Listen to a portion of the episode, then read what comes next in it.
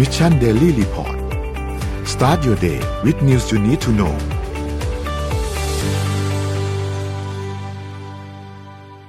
สวัสดีครับยินดีต้อนรับเข้าสู่รายการ Mission Daily Report นะครับประจำวันที่ 18 เมษายน 2565 นะครับอยู่กับพวกเรา 3 คนนะครับ สวัสดีพี่ปิ๊กแล้วก็สวัสดีพี่เอ็มด้วยนะครับ สวัสดีสควัรัสดีบค่ะท่านกำนัน สวัสดีค่ะแจ็ค นะฮะอ่าวันแรกนะครับ หลังจากเทศกาลสงกรานต์นะครับ เป็นอย่างไรกันบ้างนะฮะพักผ่อนเออกันอย่างเต็มที่หรือเปล่านะครับ หลายๆท่านก็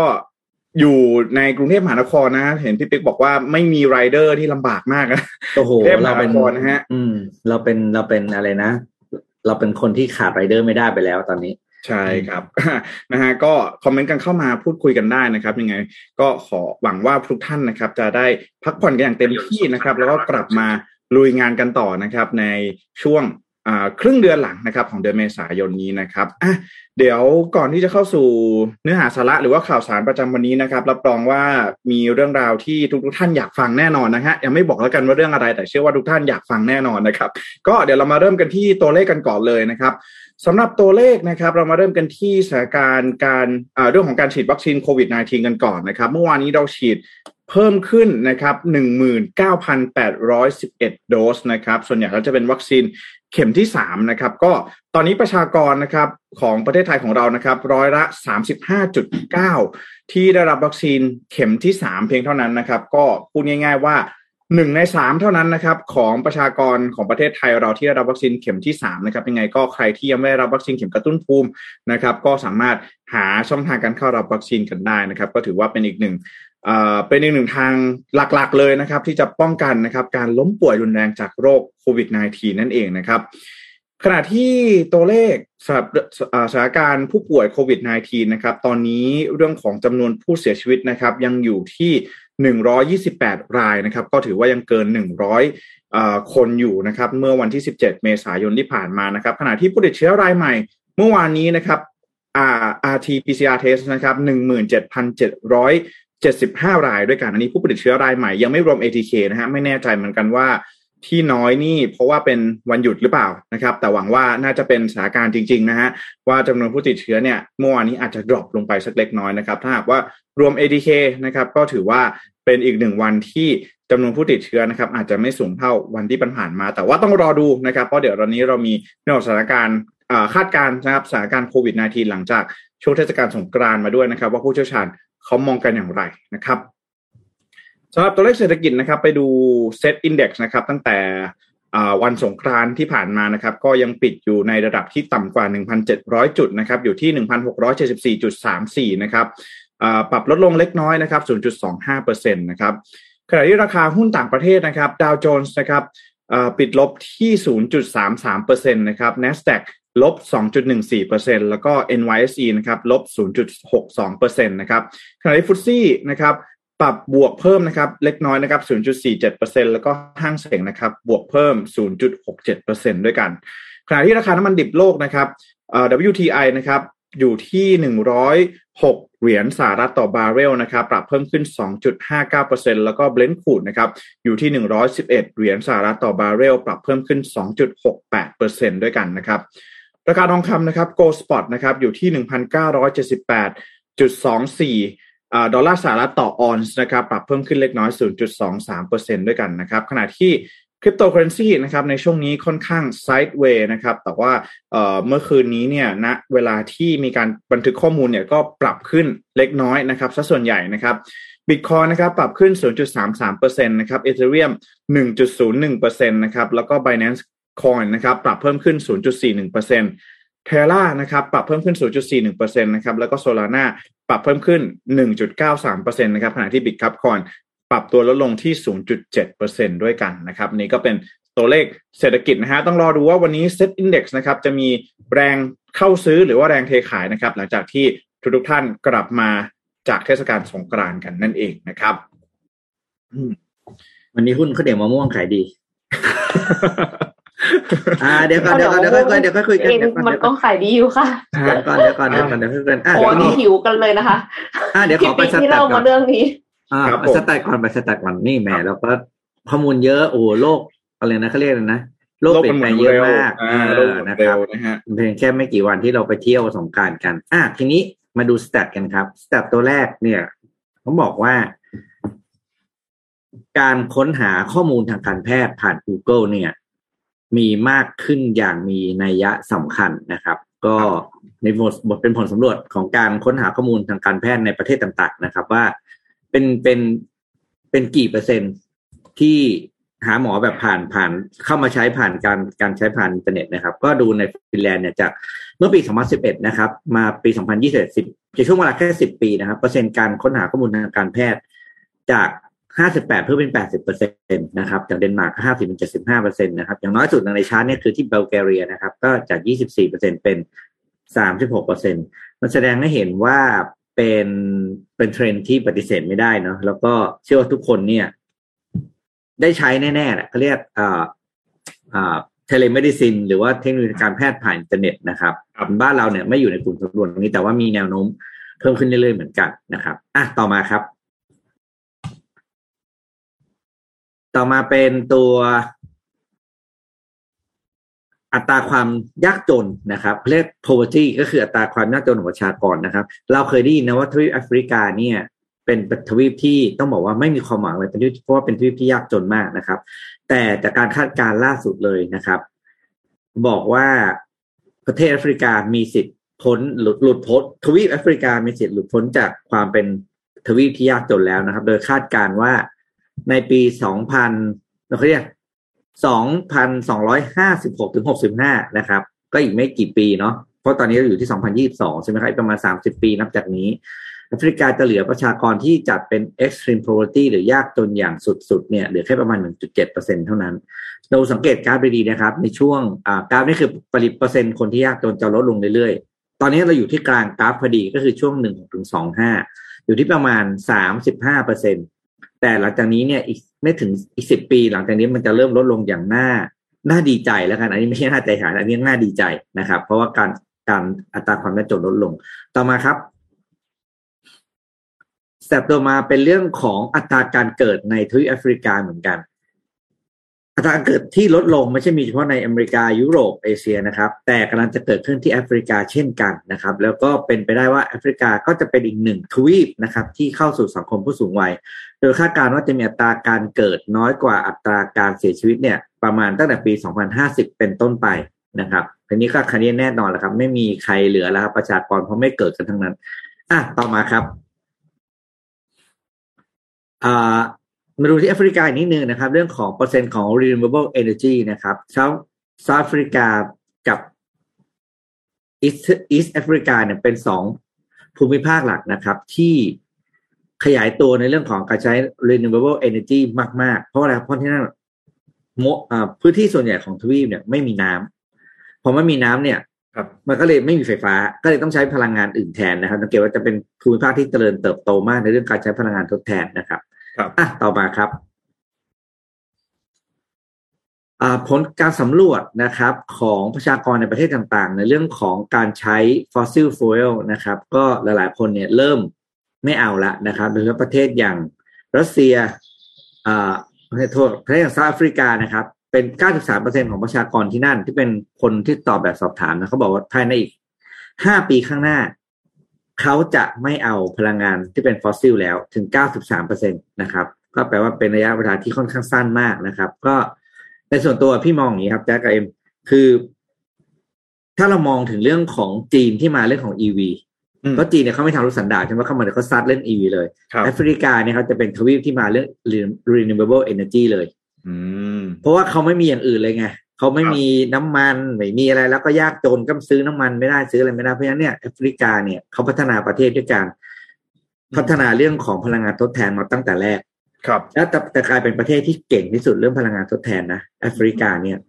ใครทำงานเรื่องนี้ให้ต้องไปดูที่ทวีปนี้ครับอืมอันเนี้ยบอกได้เลยนะครับอะต่อมาครับอ่าอันนี้มาดูเรื่องของอีกแง่มุมของของของการใช้พลังงานทดแทนแต่เรื่องของเกี่ยวกับรถยนต์นะครับ มีการสำรวจรุ่นรถต่างๆนะครับ ว่าปัจจุบันนี้เนี่ยมีการปล่อยค่า CO2 emission เนี่ยใกล้เคียงมาตรฐานหรือยัง คือมาตรฐานเนี่ยเขาบอกว่าการปล่อย CO emission เนี่ยนะครับ ครับ จะต้องไม่เกิน อ่าก็เรียกจะต้องไม่เกิน เดี๋ยวนะสี่สิบกิโลคาร์บอนต่อปีนะครับ แต่ปัจจุบันนี้เนี่ยรถต่างๆ ยังห่างไกลมาก นะครับ ก็คือเป็นพันขึ้นนะพี่ปิ๊กเป็นพันคือทะลุไปทั้งนั้นรถรถปิกอัพนะครับ รถ SUV ใหญ่ๆ ทั้งหลายนะครับ ยังยังถือว่าปล่อยกันเยอะอยู่นะครับนั้นถือว่ายังเป็นอีกหลาย ๆ อย่างที่ต้องพัฒนากันต่อไปนะครับ อะต่อมาครับอืมอะอันนี้เอาไปพูดผิดสไลด์ต้องสไลด์นี้ ก็บอกอะมาตรฐาน NPG ภายในปี 2026 นะครับ ก็คือรถทุกคันเนี่ยจะต้องอ่าปล่อยคาร์บอนไม่เกิน 40 นะครับ40อ่า หน่วยของเขานะครับ ก็คือ 40 ไมล์ per gallon ไมล์เปอร์กาลอนนะครับอ่าฮอนด้า CRV นะครับ ก็คือถือว่ายังเรียกว่า โอ้โหยังก็ถือว่าใกล้เคียงหน่อยนะครับสามสองนะครับนอกนั้นคือ Chevrolet Silverado ของรถของสหรัฐอเมริกาเนี่ยแต่ Jeep Grand คานิ Grand Cherokee เนี่ย ยังห่างมากนะครับ คือรถใหญ่ๆเนี่ยยังห่างเรื่องของไอตัว f u e l Economy Standard นะครับ อะ ต่อมาครับ รถเมกันนี่รั้งท้าย สุดสุดสุดสุดๆ นะครับ อ่าทีนี้มาดูเรื่องของอันนี้มาจาก McKinsey บ้างนะครับ McKinsey สรุปเรื่องของอ่าการใช้งบประมาณในการลงทุนทางด้านต่าง ๆ นะครับ อย่างที่สหรัฐอเมริกามีงบประมาณในเรื่องของการลงทุนด้านอินฟราสตรักเจอร์ถึงห้าแสนห้าหมื่นล้านเหรียญสหรัฐนะครับ ใช้ไปกับเรื่องอะไรบ้าง อันดับแรกสูงสุดก็คือการสร้างถนนแล้วก็ไฮเวย์อืมอันดับสองคือการสร้างเรื่องของพลังงานสะอาดนะครับ clean energy อันดับสามเป็นเรื่องของ การสร้างระบบรางนะครับ อันดับสี่เป็นเรื่องของการสร้างบรอดแบนด์นะครับ อันดับห้าก็คือเรื่องของการสร้างพลังทางด้านของของของน้ำนะครับอะต่อมาครับ หน้าตาสุดท้ายอันดับที่เป็นสุดท้าย ก็คือเรื่องของการค้าระหว่างประเทศนะครับ คาดการณ์ว่าจะมีมูลค่าแตะหนึ่งถึงสองล้านล้านเหรียญสหรัฐภายในปีสองพันสามสิบนะครับ ซึ่งแน่นอนว่าการอ่า cross border เนี่ยมันมีหลายอย่างนะแต่ว่าสิ่งที่เจริญเติบโตสูงที่สุดคือ cross border e-commerce นะครับ cross border มันเป็นอย่างไรคือการเราแบกของข้ามไปชายแดนฝั่งตรงข้ามนั่นก็เป็น cross border แบบหนึ่งนะครับ แต่ cross border แบบ e-commerce ก็คือการอ่าทำการการค้าขายผ่าน e-commerce นี่แหละนะครับ แต่อ่าผ่านไอ้ตัวตัวตัวชายแดนผ่านพรมแดนกันเนี่ยนะ มันจะมีการเติบโตขึ้นเป็นเขาเรียกว่าเป็นเป็นอันดับหนึ่งนะครับอืมของการค้าภายในอีกไม่กี่ปีข้างหน้าครับ อะหมดสแตทของวันนี้อะอืมพูดสลับไปอ่านขออภัยอืมอะ ครับเอ่อตะกี้นี้กันถามเข้าไปในคอมเมนต์อยากจะทราบว่าแต่ละท่านไปทานอะไรกันมาบ้างในช่วงสงกรานนะคะ มีคนบอกว่าทานเนื้อย่างราเมงข้าวเหนียวมะม่วง มีมีเอ่อทานอาหารอิตาเลียนที่สมุยเอ่อก่อนที่จะไปเที่ยวที่เที่ยวสงกรานนะคะ เอ็มไปทานแซลมอนมา แล้วเอ็มคนบอกว่าแซลมอนราคาขึ้น คือราคาก็ขึ้นด้วย แล้วจำนวนชิ้นที่ได้ก็ลดลงด้วยนะคะ วันนี้ก็เลยเอาเรื่องแซลมอนเทียมมาฝากกันค่ะโอ้โหก็คือครับอย่างที่ทุกท่านก็ทราบกันดีว่าปลาส้มเนี่ยนะคะ เป็นสิ่งที่โอ้โหเป็นที่นิขาดยมไม่ได้แล้วมากนะเดี๋ยวนี้อืมๆใช่โดยเฉพาะเมนูปลาดิบและหนึ่งสัปดาห์นี่ซูชิต้องหาทานได้นะหนึ่งสัปดาห์นะครับ ขนาดไม่ใช่ร้านอาหารญี่ปุ่นน่ะ ก็ยังมียอืมำแซลมอนใช่ปะเนื้อออกไหมครับคืออืมคือไม่ว่าจะเป็นอาหารประเภทไหนเนี่ย มีปลาดิบที่เป็นปลาแซลมอนเนี่ยอยู่เยอะมากๆนะคะ แน่นอนค่ะว่ามันก่อให้เกิดปัญหาตามมา ทั้งการทำประมงมากเกินไป จนทำให้ปลาในธรรมชาติเนี่ยโตไม่ทัน จากข้อมูลของสหประชาชาติเนี่ยระบุว่าในปี 1983ถึง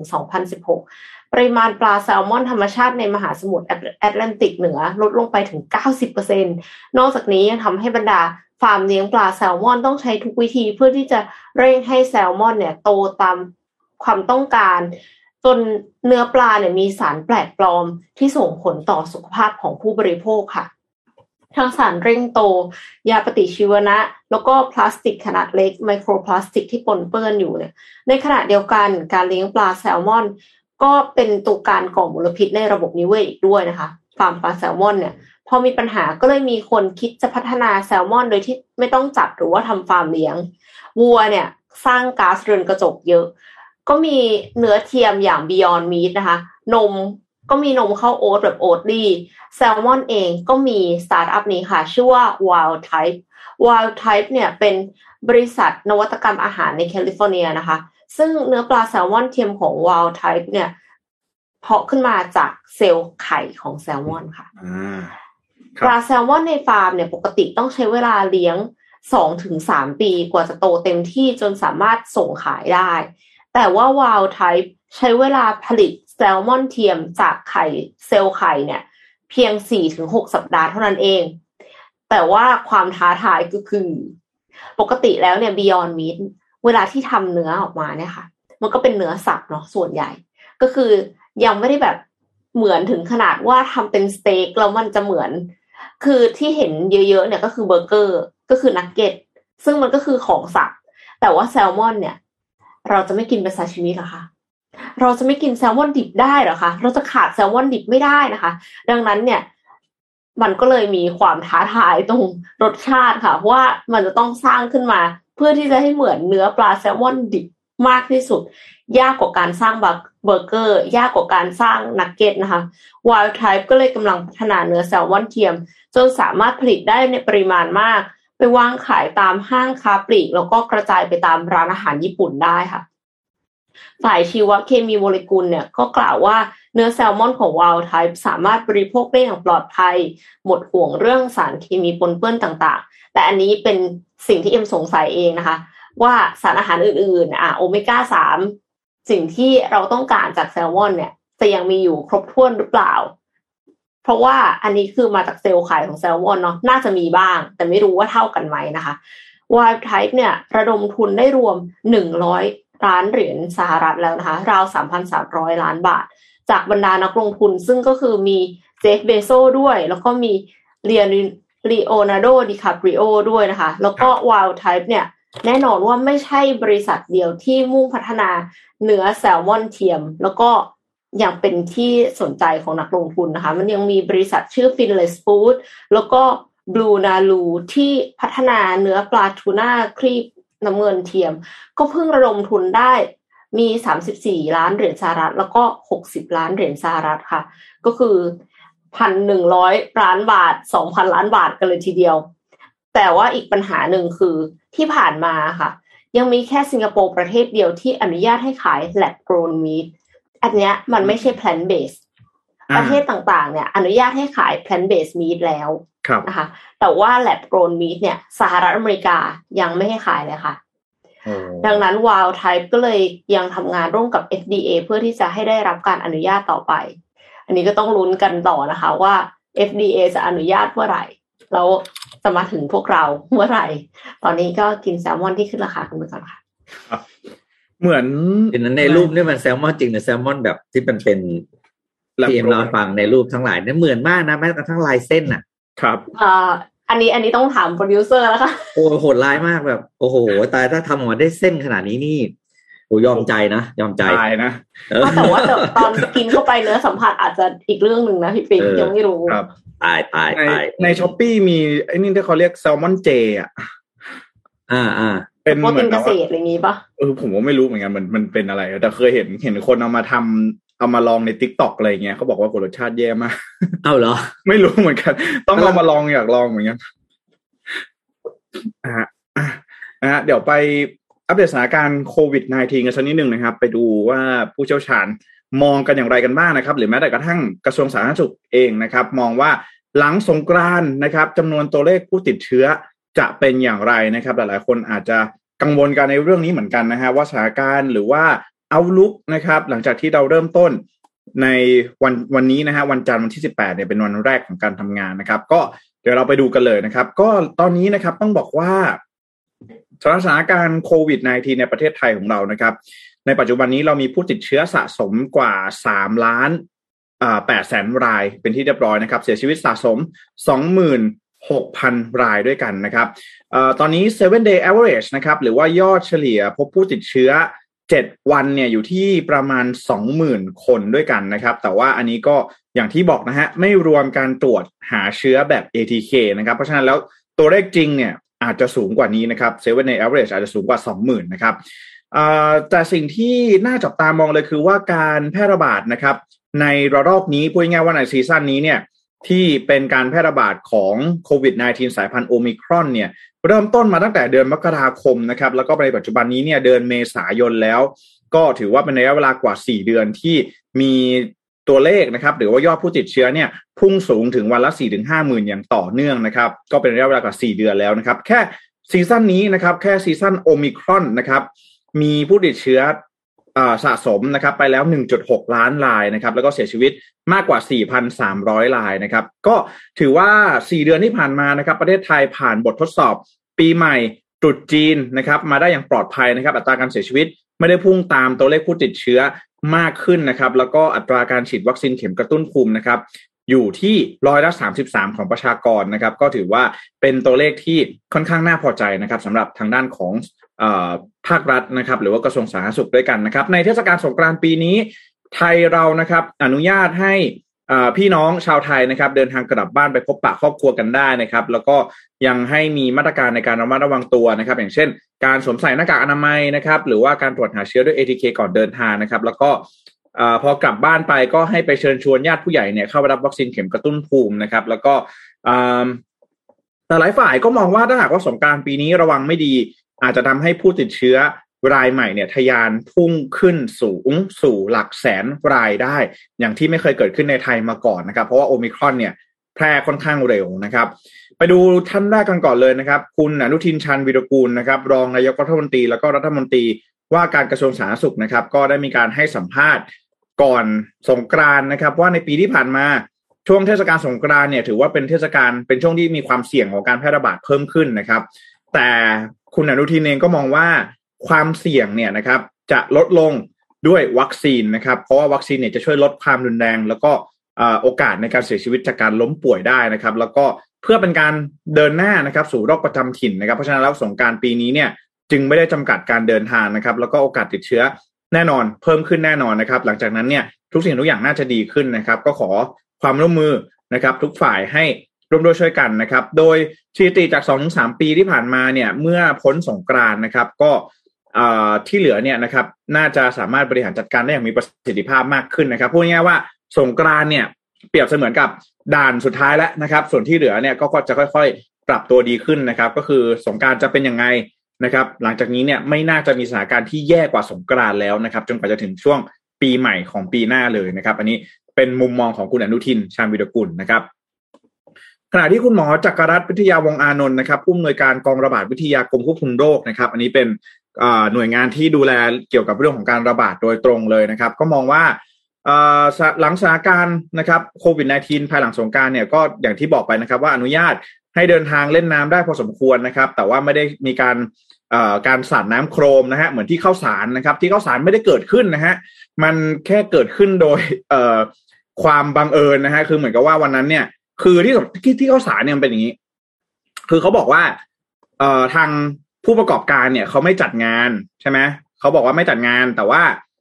ไม่จัดงานเนี่ยก็คือเพื่อให้นักท่องเที่ยวเนี่ยสามารถเดินก็คือนักท่องเที่ยวเนี่ยก็คือพูดง่ายว่าถือว่านักท่องเที่ยวเนี่ยเดินมาเล่นกันเองแบบเนี้ยเออ มันก็เลยกลายเป็นว่ามันไม่มีใครคุมนะครับ เพราะว่าถ้าเกิดว่ามีออแกไนเซอร์เนี่ยออแกไนเซอร์ก็บอกโอเคปิดแล้วนะครับ เลิกเล่นนะครับ ให้อะไรก็ตามแต่แต่คือปีนี้เนี่ยทางผู้ประกอบการที่เข้าสายเนี่ยเขาบอกว่าโอ้ยถ้าทำอย่างนั้นมันคุมยาก ลองคิดดูจะไปคุมยังไงใช่ไหมห้าเอ่อห้าทุ่มเนี่ยต้องเลิกต้องอะไรเนี่ย แล้วก็จะต้องให้ทุกคนตรวจ ADK ก่อนจะต้องให้ทุกคนสวมใส่หน้ากากอนามัยตลอดเวลาผมคุมคุมไม่ได้นะครับเป็นพันๆคนนะฮะก็เลยเกิดภาพแบบเอ่อวันเอ่อเทศกาลสงการที่เข้าสารเกิดขึ้นนะฮะแต่ว่าวันหลังๆก็มีการบริหารจัดการกันต่อนะฮะว่าเราก็สามารถควบคุมกันได้นะครับ ก็ทางด้านเดี๋ยวไปดูก่อนคุณหมอจักรรัตมองว่ายังไงบ้างนะครับคุณหมอจักรรัตมองว่า ในส่วนของเทศกาลสงกรานนะครับ ภาพรวมนะครับ หลังจากเทศกาลสงกรานเนี่ยก็จะเห็นนะครับจำนวนผู้เสียชีวิตที่มากกว่า 100 รายต่อวันนะครับ ต่อเนื่องนะฮะก็คือจำนวนผู้เสียชีวิตเนี่ยที่อยู่หลักร้อยเนี่ยอาจจะยังไม่ลดลงในช่วงนี้นะครับ หรือว่าภายในระยะเวลา 14 วันหลังจากนี้นะครับจำนวนผู้เสียชีวิตเนี่ยน่าจะยังเกิน 100 รายอยู่นะครับ แล้วก็คาดการว่าจำนวนผู้ติดเชื้อตั้งแต่เดือนเอ่อตั้งแต่หลังจากนี้เป็นต้นไปเนี่ยนะครับ จะเพิ่มขึ้น ระดับเอ่อมากขึ้นสองถึงสามเท่านะครับ ก็คืออยู่ในหลักเกือบแสนรายหรือว่าหนึ่งแสนรายต่อวันเป็นไปได้นะครับ แต่ว่าก็ถือว่าเป็นสถานการณ์ที่ประเทศไทยยังไม่เคยเจอมานะครับ แต่ว่าสิ่งที่มันน่าสนใจเลยคือคุณหมอจักรรัตน์บอกว่ามันจะแตกต่างกันในแต่ละพื้นที่นะครับโดยทางด้านกระทรวงสาธารณสุขเนี่ยเขาแบ่งพื้นที่เอาไว้สามพื้นที่ด้วยกันนะครับ ก็คือพื้นที่แรกพื้นที่ที่การติดเชื้อเริ่มลดลงนะครับ อย่างเช่นภูเก็ตเพชรบุรีอะไรแบบนี้นะครับ ก็หวังว่า หลังสงการเนี่ยเคสก็จะเพิ่มขึ้นไม่มากนะครับขณะที่2นะครับคือจังหวัดที่ติดเชื้อสูงสุดนะครับหรือว่าสูงต่อเนื่องนะครับ ก็จะเป็นจังหวัดใหญ่ๆนะครับ อย่างเช่นกรุงเทพมหานคร ปริมณฑลเชียงใหม่เชียงรายนะครับ แบบนี้เนี่ยอาจจะเจอกับตัวเลขผู้ติดเชื้อที่ปรับตัวเพิ่มสูงขึ้นนะครับ หรือว่าแต่ว่าอาจจะสูงขึ้นไม่มากนะครับ แต่จังหวัดที่สามนะครับที่น่ากังวลเลยคือกลุ่มที่การติดเชื้อเนี่ยกำลังเพิ่มขึ้น หรือว่าจังหวัดรองนะครับอันนี้เนี่ยมีความเป็นห่วงมากกว่านะครับ เพราะว่า ดูแล้วเนี่ยก่อนหน้านี้ จังหวัดที่มีการติดเชื้อเพิ่มขึ้นเนี่ย มันเป็นจังหวัดที่เป็นจังหวัดเอ่อจังหวัดใหญ่นะฮะเมืองใหญ่คนอยู่เยอะ แต่ว่าสงกรานเนี่ยคนเดินทางไปทั่วทุกที่นะครับ ก็เป็นห่วงว่าจังหวัดที่ตัวเลขผู้ติดเชื้อกำลังเพิ่มสูงขึ้นเนี่ยนะครับเอ่อจะมีจำนวนผู้ติดเชื้อเพิ่มขึ้นสูงถึงเอ่อมากกว่าหนึ่งเท่านะครับ ก็พูดง่ายว่าถ้าเจอร้อยเนี่ยอาจจะเจอสองร้อยหลังจากนี้นะครับ เจอพันอาจจะเจอสองพันอะไรแบบนี้หลังจากนี้นะครับ แต่ว่าแน่นอนนะครับ ตอนนี้ เชื่อว่าหลาย ๆ หน่วยงานนะครับทางด้านคุณหมอจักรรัตเองก็แนะนำนะว่าขอให้พนักงานนะครับที่เดินทางกลับบ้านนะครับ work from home 5-7 วันนะครับ พร้อมกับตรวจ ADK ก่อนกลับเข้าทำงานวันแรกเพื่อสร้างความมั่นใจนะครับ แล้วก็ไม่ทำให้จำนวนผู้ติดเชื้อเนี่ย ปรับตัวเพิ่มสูงขึ้นไปมากกว่านี้นะครับ ก็อันนี้เป็นที่ทางด้านคุณหมอจักรรัตมองนะครับ ก็มองว่าอีกเรื่องหนึ่งเลยก็คือส่วนใหญ่แล้วผู้เสียชีวิตเนี่ยนะครับ จะเป็นผู้เสียชีวิตในกลุ่ม 608 นะครับ ก็คือกลุ่มอายุ 60 ปีขึ้นไป แล้วก็ 8 โรคเรื้อรังนะครับ ในพื้นที่ที่เป็นพื้นที่ที่มีการติดเชื้อสูงนะครับ ก็ขอให้เน้นย้ำการเข้ารับวัคซีนเข็มกระตุ้นภูมิกันด้วยนะครับ อืมยี่สิบถึงสามสิบเปอร์เซ็นตนะ แต่ว่าจะยังไม่ถึงจุดพีคแน่นอนผมก็ไม่แน่ใจไม่ถึงจุดพีคหมายความว่าอะไรนะฮะ แต่ว่าพีคคือเท่าไหร่ แสนนะวันหนึ่งเท่าไหร่ถึงเรียกว่าพีคเลยอะนั่นน่ะสินะครับ อะอีกท่านหนึ่งนะครับ คุณหมอธีระนะครับ วรธนารัตน์นะครับ หรือคุณหมอธีระจากจุฬาลงกรณ์มหาวิทยาลัยนะครับ ก็เป็นอีกหนึ่งคุณหมอที่ออกมาพูดถึงสถานการณ์การแพร่ระบาดของโควิด -19 นะครับ กันอย่างต่อเนื่องนะครับ ก็คุณหมอธีระนะครับ บอกว่าในช่วงสงกรานนะครับหกห้านะครับก็ให้ข้อมูลในทางเดียวกันกับทางด้านคุณหมอจักรรัตน์นะครับ บอกว่ายอดผู้ติดเชื้อรายวันอาจจะเพิ่มขึ้นสองถึงสามเท่านะครับ แต่ว่าสิ่งที่น่ากังวลเลยคือเรื่องของลองโควิดนะครับ ตอนนี้นะครับไทยเนี่ยติดเชื้อ ADK สูงอันดับเจ็ดนะครับของโลกนะครับ แล้วก็อันดับสามของเอเชีย อันนี้หมายถึงว่าติดเชื้อเนี่ยรวม ATK ด้วยนะครับ สูงอันดับเจ็ดของโลกแล้วก็อันดับสามของเอเชียนะครับผู้เสียชีวิตนะครับสูงเป็นอันดับเก้าของโลกนะครับ อันนี้คือคิดตามร้อยละของประชากรนะนะครับ ก็คนไทยเนี่ยเสียชีวิตเอ่อเมื่อวานนี้นะครับที่เป็นร้อยละสิบห้าจุดสี่เปอร์เซ็นของการเสียชีวิตทั้งหมดที่รายงานของทวีปเอเชียนะครับ ก็คาดการว่าตอนนี้นะครับ การแพร่ระบาดของสายพันธุ์ BA.2 นะครับ น่าจะเข้ามาเป็นสายพันธุ์หลักนะครับ แต่ว่าออตอนนี้เนี่ยคุณหมอกังวลเรื่องของทัศนคตินะครับ ของคนในสังคมที่มองว่าโอมิคอนไม่รุนแรงนะครับ เอาอยู่ แล้วก็จะกลายเป็นโรคประจำถิ่นนะครับทำให้ความระมัดระวังในการใช้ชีวิตเนี่ยลดลงนะครับ ก็เรื่องนี้เป็นเรื่องที่คิดว่าอาจจะต้องมีการรณรงค์กันนะครับ แล้วก็มีการคาดการณ์นะครับ ว่าติดเชื้อรายวันอาจจะเพิ่มขึ้นสองถึงสามเท่า แต่ว่าสิ่งที่น่ากังวลเลยคือเรื่องของ ลองโควิดนั่นเองนะครับ ก็ แต่ก็ยังถือว่าปีนี้เนี่ยคุณหมอทีระก็บอกว่าปีนี้ยังถือว่าจัดการได้ดีนะครับ เพราะว่าไม่ได้มีการจัดกิจกรรมสาดน้ำกันหนักหน่วงนะฮะอาจจะมีที่ถนนข้าวสารในวันแรกๆนะครับ แล้วก็ที่ภูเก็ตในวันแรกๆเหมือนกันนะครับ ที่เราเห็นภาพการปฏิบัติตนนะครับ ฝ่าฝืนนะครับกฎระเบียบทางสังคมในเรื่องของการเล่นน้ำนะครับ ก็ถือว่า เป็นการบริหารจัดการได้ดี แต่ว่าในช่วงหลังจากนี้เนี่ยน่าจะเห็นจำนวนผู้ติดเชื้อเพิ่มขึ้น 2-3 เท่าแต่ว่าสงกรานนะครับ 14 วันหลังจากนี้ถือว่าเป็นบททดสอบนะครับการบททดสอบนะครับ ว่าประเทศไทยของเราเนี่ยจะสถานการณ์โควิด -19 เนี่ยจะเป็นอย่างไรนะครับ หลังจากนี้นั่นเองนะครับ อืมนะฮะก็สองถึงสามเท่านะครับหนึ่งแสนรายอาจจะเห็นได้นะครับ แต่ว่า เรื่องที่น่ากังวลเลยคือ เรื่องของระบบสาธารณสุขนะครับ ว่าจะรองรับอย่างไรนะครับ เพราะว่าหลังจากนี้เนี่ยอย่าลืมว่าเราจะเน้นไปที่การรักษาตัวแบบผู้ป่วยนอก แล้วก็รักษาตัวแบบที่บ้านนะฮะซึ่งมันจะทำให้คนที่ยังไม่ได้ติดเนี่ย มันเสี่ยงมากขึ้นไปกว่าเดิมหรือเปล่านะครับนะฮะก็ ถ้ามองไปที่คุณอนุทินบอกเนี่ยคุณอนุทินจะบอกว่าไม่ได้ไม่ได้บอกว่าวัคซีนเนี่ยจะป้องกันการติดเชื้อจะบอกว่าลดความรุนแรง หรือว่า โอกาสในการเสียชีวิตนั่นเองนะครับ อืมนะฮะอืมอืมอืมถูกพูดถึงเรื่องของความเจ็บป่วยแล้วนะคะ เอ็มขอพามอีกสักเรื่องหนึ่งที่เกี่ยวข้องกับความเจ็บป่วยเช่นเดียวกัน นั่นก็คือภาวะสูญเสียการได้ยินค่ะ ภาวะสูญเสียการได้ยินที่ว่าเนี่ย มันได้ตั้งแต่หูตึงเพียงเล็กน้อยไปจนถึงหูหนวกเลยนะคะ ซึ่งอันเนี้ยมันก็เป็นปัญหาที่ เกิดได้ในหลายช่วงอายุ คือคนน่ะจะเข้าใจว่าผู้สูงอายุหูตึง ใช่ ผู้สูงอายุหูตึง แต่ว่าการหูตึงเนี่ยมันเกิดได้จากหลายสาเหตุค่ะ มันมีการเสริมสภาพของร่างกายนะคะ แล้วมันก็อาจจะเกิดจากการที่เราได้ยินเสียงดังตลอด คือเหมือนกับว่าถ้าเราทำงานอยู่ตรงไซต์ก่อสร้าง หรือว่าอยู่ในโรงงานที่มีเสียงดังต่อเนื่องเนี่ย มันก็อาจจะทำให้หูเราตึงเช่นเดียวกันนะคะ ทีนี้เนี่ยแต่เดิมแนวทางการรักษาหลักก็คือใช้สวมเครื่องช่วยฟัง หรือว่าการปลูกถ่ายคอเคลียซึ่งอาจจะไม่สร้างความสะดวกในการดำเนินชีวิตประจำวันได้ คืออย่างที่ทุกท่านน่าจะเคยได้ยินกันมาแล้วเนาะ ถ้าใครเคยเรียนชีววิทยา ก็จะรู้ว่าหูเนี่ยมันมีหูชั้นนอก หูชั้นกลาง หูชั้นในใช่ไหมคะ คอเคลียเนี่ยอยู่ในหูชั้นใน คือไอกระดูกคอน คอนทั้งโกรนเนี่ย มันอยู่ในหูชั้นกลาง ทีนี้ก็คือมันจะมีเสียงข้างนอกที่มากระทบ แล้วก็เสร็จแล้วมันก็จะเข้าไปจากหูชั้นนอก ซึ่งก็คือใบหูกับรูหูเนี่ย แล้วเสร็จแล้วก็จะเข้าไปกระทบหลายส่วนรวมถึงกระดูกค้อนทั่งโกลนด้วย แล้วหลังจากนั้นมันก็จะเข้าไปที่ cochlea เข้าไปที่ cochlea แล้วเนี่ย ใน cochlea มันจะมี hair cell อยู่ค่ะ ซึ่งก็คือเป็นเซลล์ขน เซลล์ขนเนี่ยมันทำหน้าที่แปลงสัญญาณเสียงให้กลายเป็นสัญญาณประสาท แล้วก็ส่งไปยังสมองทำให้สมองได้ยินว่า อันนี้คือเสียงดัง เสียงเบา หรือว่าอันนี้คืออะเสียงแหลมเสียงทุ้มอะไรแบบเนี้ย คือคือมันเกิดจาก มันเกิดจากเซลล์ขนที่แบบขยับไปมาอะค่ะ ครับ จริงๆเอ่อในคลิปที่ฟังมาเนี่ยคือพ อเซลล์ขนขยับไปมาเนี่ย มันก็เลยจะทำให้ทำให้แบบรู้ได้ถึงว่าแบบอเสียงดังหรือเสียงค่อยอะไรอย่างเงี้ยนะคะ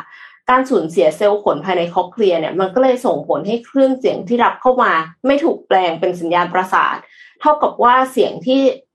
ผ่านเข้าหูเนี่ยมันจะไม่ถูกส่งไปยังสมอง และหมายความว่าบุคคลนั้นจะสูญเสียประสาทการได้ยินไปในที่สุด เซลล์ขนอ่อนไหวมาก หากได้รับความเสียหายเพียงเล็กน้อย ทั้งจากการเจ็บป่วย ยาบางชนิด การได้ยินดังต่อเนื่องเป็นระยะเวลานาน เช่นการทำงานในโรงงานหรือว่าไซต์ก่อสร้าง รวมไปถึงการเสื่อมสภาพของอายุเนี่ยก็ทำให้เซลล์ขนมีจำนวนลดลงเรื่อยๆ ล่าสุดนักวิทยาจะนักวิทยาศาสตร์จาก MIT ค้นพบวิธีการรักษาภาวะนี้แล้ว ด้วยกระบวนการด้านพันธุวิศวกรรมสเต็มเซลล์ค่ะ โดยพัฒนายาฉีดซึ่งประกอบด้วยสเต็มเซลล์ชนิดพิเศษที่สามารถเจริญเติบโตไปเป็นเซลล์ขนได้ในภายหลัง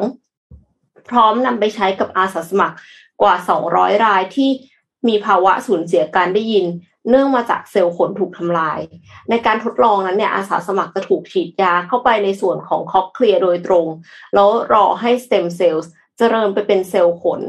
พร้อมทำหน้าที่รับเสียงในคอเคลียต่อไป ผลปรากฏว่าอาสาสมัครในจำนวนสามในสี่มีการได้ยินที่ดีขึ้นอย่างมีนัยสำคัญแล้วอาสาสมัครบางราย ก็ยังคงความสามารถในการได้ยินเนี่ยนานถึง 2 ปี หลังจากฉีดเพียงครั้งเดียวด้วยนะคะ แสดงให้เห็นถึงความสำเร็จของงานวิจัยนี้ค่ะโรเบิร์ตแลงเกอร์ หนึ่งในนักวิทยาศาสตร์ของงานวิจัยนี้เนี่ยเขากล่าวว่าผู้ป่วยบางรายสูญเสียการได้ยินตั้งแต่กำเนิดมานานถึง 30 ปี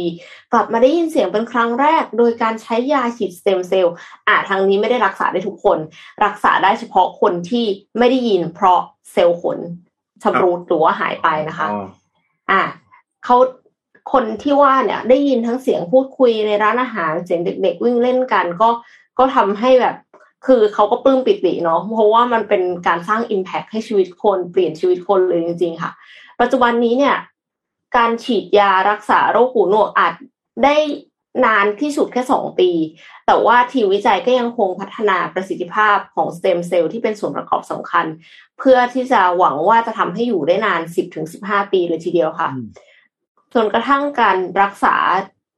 hearing loss การสูญเสียการได้ยินด้วยยาฉีดเนี่ย ไม่ต่างจาก การทำเลสิกเวลารักษาสายตาสั้นเลยทีเดียวค่ะ ครับอ๋อก็จริงๆผู้ป่วยที่มี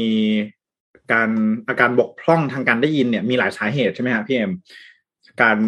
รักษาโดยวิธีนี้เนี่ยก็อาจจะรักษาได้เฉพาะผู้ป่วยบางรายเท่านั้นนั่นเองนะฮะอืมนะฮะอ่าพี่ปิ๊กเจ็ดโมงครึ่งไหมครับ วันนี้ อ้าววันนี้ไม่เจ็ดโมงครึ่งแม้ว่าจะรอคุณแต่แล้วจะรอคุณโทมัสสงสัยยังไม่ตื่นครับอ่า เรามาเจ็ดโมงครึ่งของเราก็ได้ครับ วันนี้พอดีเรื่องของเรื่องเนี่ย ก็เมื่อก่อนเห็นคุณโทมัสโพสเฟซบุ๊กอันหนึ่งแล้วก็เออเนอะเราคุยเรื่องนี้ดีกว่านะครับ เป็นเป็นเรื่องที่คิดว่าหลายคนน่าจะชอบ ช่วงนี้บ้านเราจะมีมิวสิกวิดีโอเพลงหนึ่งครับกำลังเป็นที่พูดถึงอย่างมากนะครับ เพลงนี้ชื่อเพลงถ้าเราเจอกันอีก ของ t i l l y Birds นะครับเป็นมิวสิกวิดีโอเพลงนี้เนี่ย ก็คือการถ่ายทอดเรื่องราวที่เกิดขึ้นตามเนื้อเพลงนะครับ ซึ่งผู้แต่งเนี่ยเขาแต่งให้กับคุณพ่อนะครับ ที่ที่ที่จากไปแล้วนะครับ แล้วก็เป็นเพลงนี้ออกมาปีนึงแล้วนะ แล้วก็เพิ่งมาออกมิวสิกวิดีโอนะครับมิวสิกวิดีโอเนี่ยได้รับคำชมมากว่าถ่ายทอดเรื่องราวได้ดีนะครับ มีมีมิติมีมุมเล็กๆน้อยๆเนี่ยซ่อนอยู่ใน ในมิวสิกวิดีโอนี้เยอะมากๆนะครับ เป็นอีกหนึ่งมิวสิกวิดีโอที่ผมอยากให้ทุกคนได้เข้าไปดูนะครับ เพื่อเพื่อเป็นการใช่ไงช่วยให้เราคิดถึงคุณพ่อของเรานะครับ ในในในในในในช่วงเวลาที่เราเคยอยู่หรืออยู่กับท่านมานะครับ คือตามเรื่องเนี่ยคุณพ่อของในชีวิตจริงของของผู้แต่งเนี่ย คุณพ่อก็ไม่อยู่แล้วนะครับ ก็เลยก็เลยแต่งเพลงนี้ขึ้นมาแต่มาถึงเราเองเนี่ย รู้แล้วก็อาจจะนึกถึงชีวิตตัวเราในวัยเด็กนะตอนที่เล่นกับพ่ออะไรต่างๆนะครับ นี้ผมก็เลยทำเจ็ดโมงครึ่งตอนนี้ขึ้นมาเป็นตอนพิเศษนะครับ ชื่ออาภาพต่อไปครับ ชื่อตอนว่าสิบคำถามที่ควรถามพ่อก่อนจะไม่มีโอกาสนะครับ เพราะผมเชื่อว่าเราทุกคนเนี่ยถ้าได้มีโอกาสได้คุยกับพ่อเนาะในในหลาย ๆ อย่างนะครับ เราจะได้อะไรมากมายนะครับ แล้วก็ได้รวบรวมสิบคำถามนี้มานะครับ เพื่อให้เราเอาไปถามเขาก่อนที่ จะไม่มีโอกาสได้ถามครับคำถามแรกคืออะไรครับ ภาพต่อมาครับ ลองถามพ่อดูครับว่าเรื่องที่พ่อภูมิใจที่สุดในชีวิตคือเรื่องอะไรนะครับ จะเป็นเรื่องการทำงานเรื่องอะไรก็ได้นะครับ เป็นคำถามที่เราจะได้เรียนรู้ว่าสิ่งที่ผ่านมาชีวิตของพ่อเนี่ยเขามีความสุขมีความภูมิใจกับเรื่องอะไรบ้างในชีวิตนะครับ แล้วตัวเราเองล่ะ ภูมิใจอะไรกับเรื่องอะไรบ้าง หรือภูมิใจเรื่องอะไรที่สุดในชีวิตกับ ของของตัวเราในในถึงจนถึงวันนี้บ้างนะครับคำถามที่สองครับภาพต่อมาก็คือทำไมพ่อถึงเลือกทำอาชีพนี้หรือทำธุรกิจนี้รวมถึงงานต่างๆ ในอดีตที่ผ่านมาด้วยนะครับคำถามนี้ลองถามดูเราอาจจะได้คำตอบที่เราไม่เคยรู้เลยนะครับก็อาจจะทำให้เราเข้าใจพ่อของเรามากขึ้นนะครับ เราจะมองว่าเอ๊ะทำไมพ่อเราเปิดแค่ร้านขายอาหารขณะที่พ่อเพื่อนทำนู่นทำนี่อะไรอย่างเงี้ยนะครับ บางทีคำตอบบางอย่างของที่พ่อตอบเรามาเนี่ย เราอาจจะรู้สึกว่า อ๋อไม่เคยรู้แล้วเหตุผลนี้คืออะไร เช่น ตอนนั้นพ่อไม่มีทางเลือกมีอาชีพเดียวที่พ่อทำเป็นอะไรต่างๆเนาะต้องต้องไปถามเขาเอง แต่ว่ามันจะทำให้เรารู้ว่า อาชีพที่พ่อทำหรืองานต่างๆ ที่พ่อทำเนี่ยไม่ว่าจะเป็นงานอะไรก็ตาม มันพาเรามาให้ถึงวันนี้นะครับอาชีพที่สามครับ เอ้ยคำถามที่สามนะครับ ใครคือคนที่มีอิทธิพลกับชีวิตของพ่อมากที่สุด เราทุกคนเรายังมีไอดอลเนาะ เรายังมีคนต้นแบบที่เราอยากจะเป็นที่เราอยากจะติดตามทำตามเขาอะไรเงี้ยต้องถามพ่อดูครับ ใครคือไอดอลของพ่อ เพราะอะไรนะครับคำถามต่อมา ช่วงเวลาที่ยากลำบากที่สุดในชีวิตของพ่อคือช่วงไหน อันนี้จะเป็นคำถามที่ เป็นหนึ่งในคำถามที่พี่อยากให้ให้ถามคุณพ่อให้ได้ เพราะว่าเราจะได้รู้ไม่ได้รู้ถึงความยากลำบากนะครับ เท่านั้นนะแต่จะได้รู้ว่า ความยากลำบากของคนจากเจเนอเรชันเนี่ยมันคือเรื่องอะไรที่ต่างกันแค่ไหน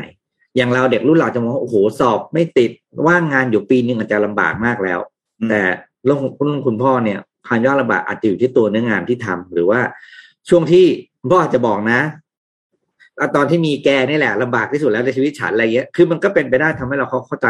เราทำให้เราเข้าใจเขามากขึ้นนะครับคำถามข้อต่อมาครับ บทเรียนที่สำคัญที่สุดในชีวิตของพ่อคือเรื่องอะไร อันนี้ก็เป็นอีกหนึ่งคำถามที่ให้ลองถามนะ บทเรียนที่สำคัญนี่อาจจะมาในรูปแบบของการทำงานการเคยทำอะไรที่ผิดพลาดนะครับ หรือเป็นเรื่องของคุณพ่อได้รับสอนใหม่ทีนึงจากเจ้านายจากคนรอบข้างคุณพ่อนะครับ ลองถามดูคือเรื่องอะไรคำถามต่อมาครับ มีเรื่องอะไรบ้างไหมที่พ่อเสียใจเพราะไม่ได้ทำ อันนี้จะเป็นหนึ่งในเรื่องที่เราเคยอ่านกันบ่อยๆนะว่าคนส่วนมากจะเสียใจกับสิ่งที่ไม่ได้ทำมากกว่าเสียใจ ในว่าทำแล้วแต่ไม่ได้ผลตามที่คาดหวังนะครับ ลองถามพ่อดูนะครับ มีเรื่องอะไรมากที่พ่อเสียใจแต่ไม่ได้ทำนะครับ ข้อต่อมาครับ คุณปู่หรือคุณพ่อของพ่อเนี่ย จะให้คำจำกัดความหรือพูดถึงพ่อว่ายังไงนะครับ อันนี้เป็นคำถามที่ ย้อนไปอีก generation หนึ่งเหมือนกับให้คนมาเล่าถึงพ่อตอนที่เป็นเด็ก หรือพ่อมันคือการเล่าผ่าน generation สู่ generation นะครับ อันนี้เป็นคำถามที่จะได้ฟังอะไรดี ๆ เยอะนะครับ ข้อแปดครับ ความผิดพลาดครั้งไหนให้บทเรียนชีวิตที่ดีสุดกับพ่อคนเราทุกคนมีข้อผิดพลาดได้ครับ ตัวเราเองแม่เราคุณพ่อเรานะครับ ลองถามคุณพ่อดูว่า ความผิดพลาดครั้งไหนให้บทเรียนที่ดีที่สุดกับพ่อนะครับ แล้วพ่อได้เรียนรู้อะไรจากมันนะครับ ข้อเก้าครับ อะไรคือสิ่งที่ทำให้พ่อมีความสุขที่สุดกับการเป็นพ่อนะครับ อะอันนี้ลองอาจจะเป็นเรื่องที่ใกล้ตัวเรานิดนึงเนาะเพราะว่าเป็นสเตตัสของการที่คุณพ่อเป็นพ่อแล้วนะครับและคำถามสุดท้ายที่อยากให้ถามพ่อก็คือ มีเรื่องอะไรในชีวิตของพ่อที่ไม่เคยเล่าให้เราฟังไหมเรื่องเนี้ย เป็นคำถามอ่าคำถามเนี้ยเป็นคำถามที่พี่อยากให้ถาม เพราะว่ามันมีหนังสือจิตวิทยาหลายเล่มนะครับ ที่ เล่าให้ฟังถึงคนที่เขามีมีเรื่องบางเรื่องในอย่างหนึ่งในใจอะแล้วไม่ได้เล่าแล้วสุดท้ายเนี่ยพอช่วงสุดท้ายของชีวิตเนี่ยเขาเล่าเนี่ยเขารู้สึกว่าเขาได้ปล่อยวาง เขาได้เหมือนกับเขาได้ปลดตัวเองมาจากเรื่องเรื่องเรื่องนั้น ที่เขาเก็บมาตลอดชีวิตอะนะครับ แต่พี่ว่าเราไม่จำเป็นจะต้องรอให้ถึงเวลานั้นเนาะซึ่งให้เขาได้พูด ถ้าเขาได้พูดมาก่อนเนี่ยแปลว่าช่วงเวลาที่เหลือเราจากวันที่เขาเล่าให้เราฟังแล้วเนี่ย เขาสามารถใช้ชีวิตได้อย่างอิสระ ไม่มีอะไรที่ขอบคอย ผูกมัดหรือคอยคอยคอยทำให้เขายึดติดกับเรื่องนั้นไว้นะครับ นี่คือสิบคำถามที่อยากให้เราไปถามคุณพ่อเรานะครับอะนะครับ ถ้าวันนี้นะภาพต่อไปนะครับ ถ้าวันนี้ยังมีโอกาสนะครับ อย่าอย่าปล่อยให้โอกาสนี้หลุดลอยไปเนาะลองไปถามหาโอกาสคุยนะครับ แล้วก็ทำความเข้าใจกันและกันมากขึ้นนะครับ แล้วก็ถ้าสำหรับคนที่ไม่มีโอกาสแล้วนะครับ ก็ไม่เป็นไรนะครับ เรายังมีโอกาสอย่างเช่นกันก็คือ เตรียมคำตอบเหล่านี้ไว้ให้ลูกๆของเรานะครับ วันหนึ่งเขาอาจจะมาถามคำถามเหล่านี้กับเราก็ได้นะครับ นี่คือเจ็ดโมงครึ่งของวันนี้ครับอ่านน้ำตาเลยฮะ วันนี้ก็ถ้าเอ่อใครที่ไม่รู้ว่าจะคุยอะไรกับคุณพ่อ อันนี้ก็อืมเป็นจุดเริ่มต้นที่ดีนะคะ แต่ว่าอืมอาจจะต้องทำใจนิดนึงว่าคุณพ่อบางท่านอาจจะไม่ได้เปิดใจมากขนาดนั้นหรือก็บางคือเหมือนกับว่าค่คอนยที่อายนะ อืม ใช่ที่การได้คุยกันมันก็ทำให้เรารู้เลย รู้จักกันมากขึ้นนะกับบางเรื่องที่เราเหมือนเราโกรธเขามาตลอดอะนะอันนี้เราอันนี้เล่าให้ฟังได้มันก็เป็นหลายครอบครัวที่เป็นลูกโกรธพ่อมาตลอด อืม เพราะว่าพ่อไม่เคยบอกอะไรบางอย่างอะไรอย่างเงี้ยเนาะอืมฉะนั้นเนี่ย การการได้คุยกันมันก็น่าจะทำให้อะไรแบบ เออ เข้าใจกันมากขึ้นเนาะอะไปต่อครับทัชมากนะฮะ ก็สำหรับ ข่าวต่อมานะฮะ เดี๋ยวจะพาไปดูสิ่งที่อืมจะเกิดขึ้นกับพวกเราในเดือนหน้านะครับ ที่จะถึงนี้เนาะก็ถือว่าใกล้กันเข้ามาแล้วนะครับสำหรับวันที่หนึ่งพฤษภาคมนะครับ ที่กองทุนน้ำมันเชื้อเพลิงนะครับ จะเลิกตรึงราคาขายปลีกน้ำมันดีเซลที่สามสิบาทต่อลิตรนะครับ ไม่ได้เติมดีเซลก็ได้รับผลกระทบนะครับ เพราะว่าราคาสินค้า ต่างๆนะครับจะทยอยเพิ่มขึ้นใช่ฮะปรับตัวเพิ่มสูงขึ้นอย่างแน่นอนนะครับ ถ้าหากว่ามีการเอ่อลดนะครับมีการเลิกตรึงนะครับ ราคาปลีกอ่าราคาค้าปลีกน้ำมันดีเซลอยู่ที่ 30 บาทต่อลิตรนะฮะก็ถือว่าเอ่อเป็นสิ่งที่ชัดเจนแล้วนะครับ ว่าคุณวิศักดิ์วัฒนทรัพย์นะครับผู้อำนวยการสำนักงานกองทุนน้ำมันเชื้อเพลิงนะครับ ก็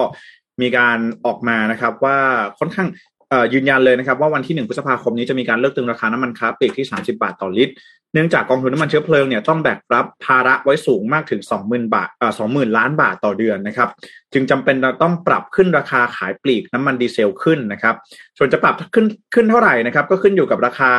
น้ำมันในตลาดโลกนะครับ แล้วก็จะทยอยปรับราคาขึ้นนะครับ จากปัจจุบันที่กองทุนเนี่ยอุดหนุนราคา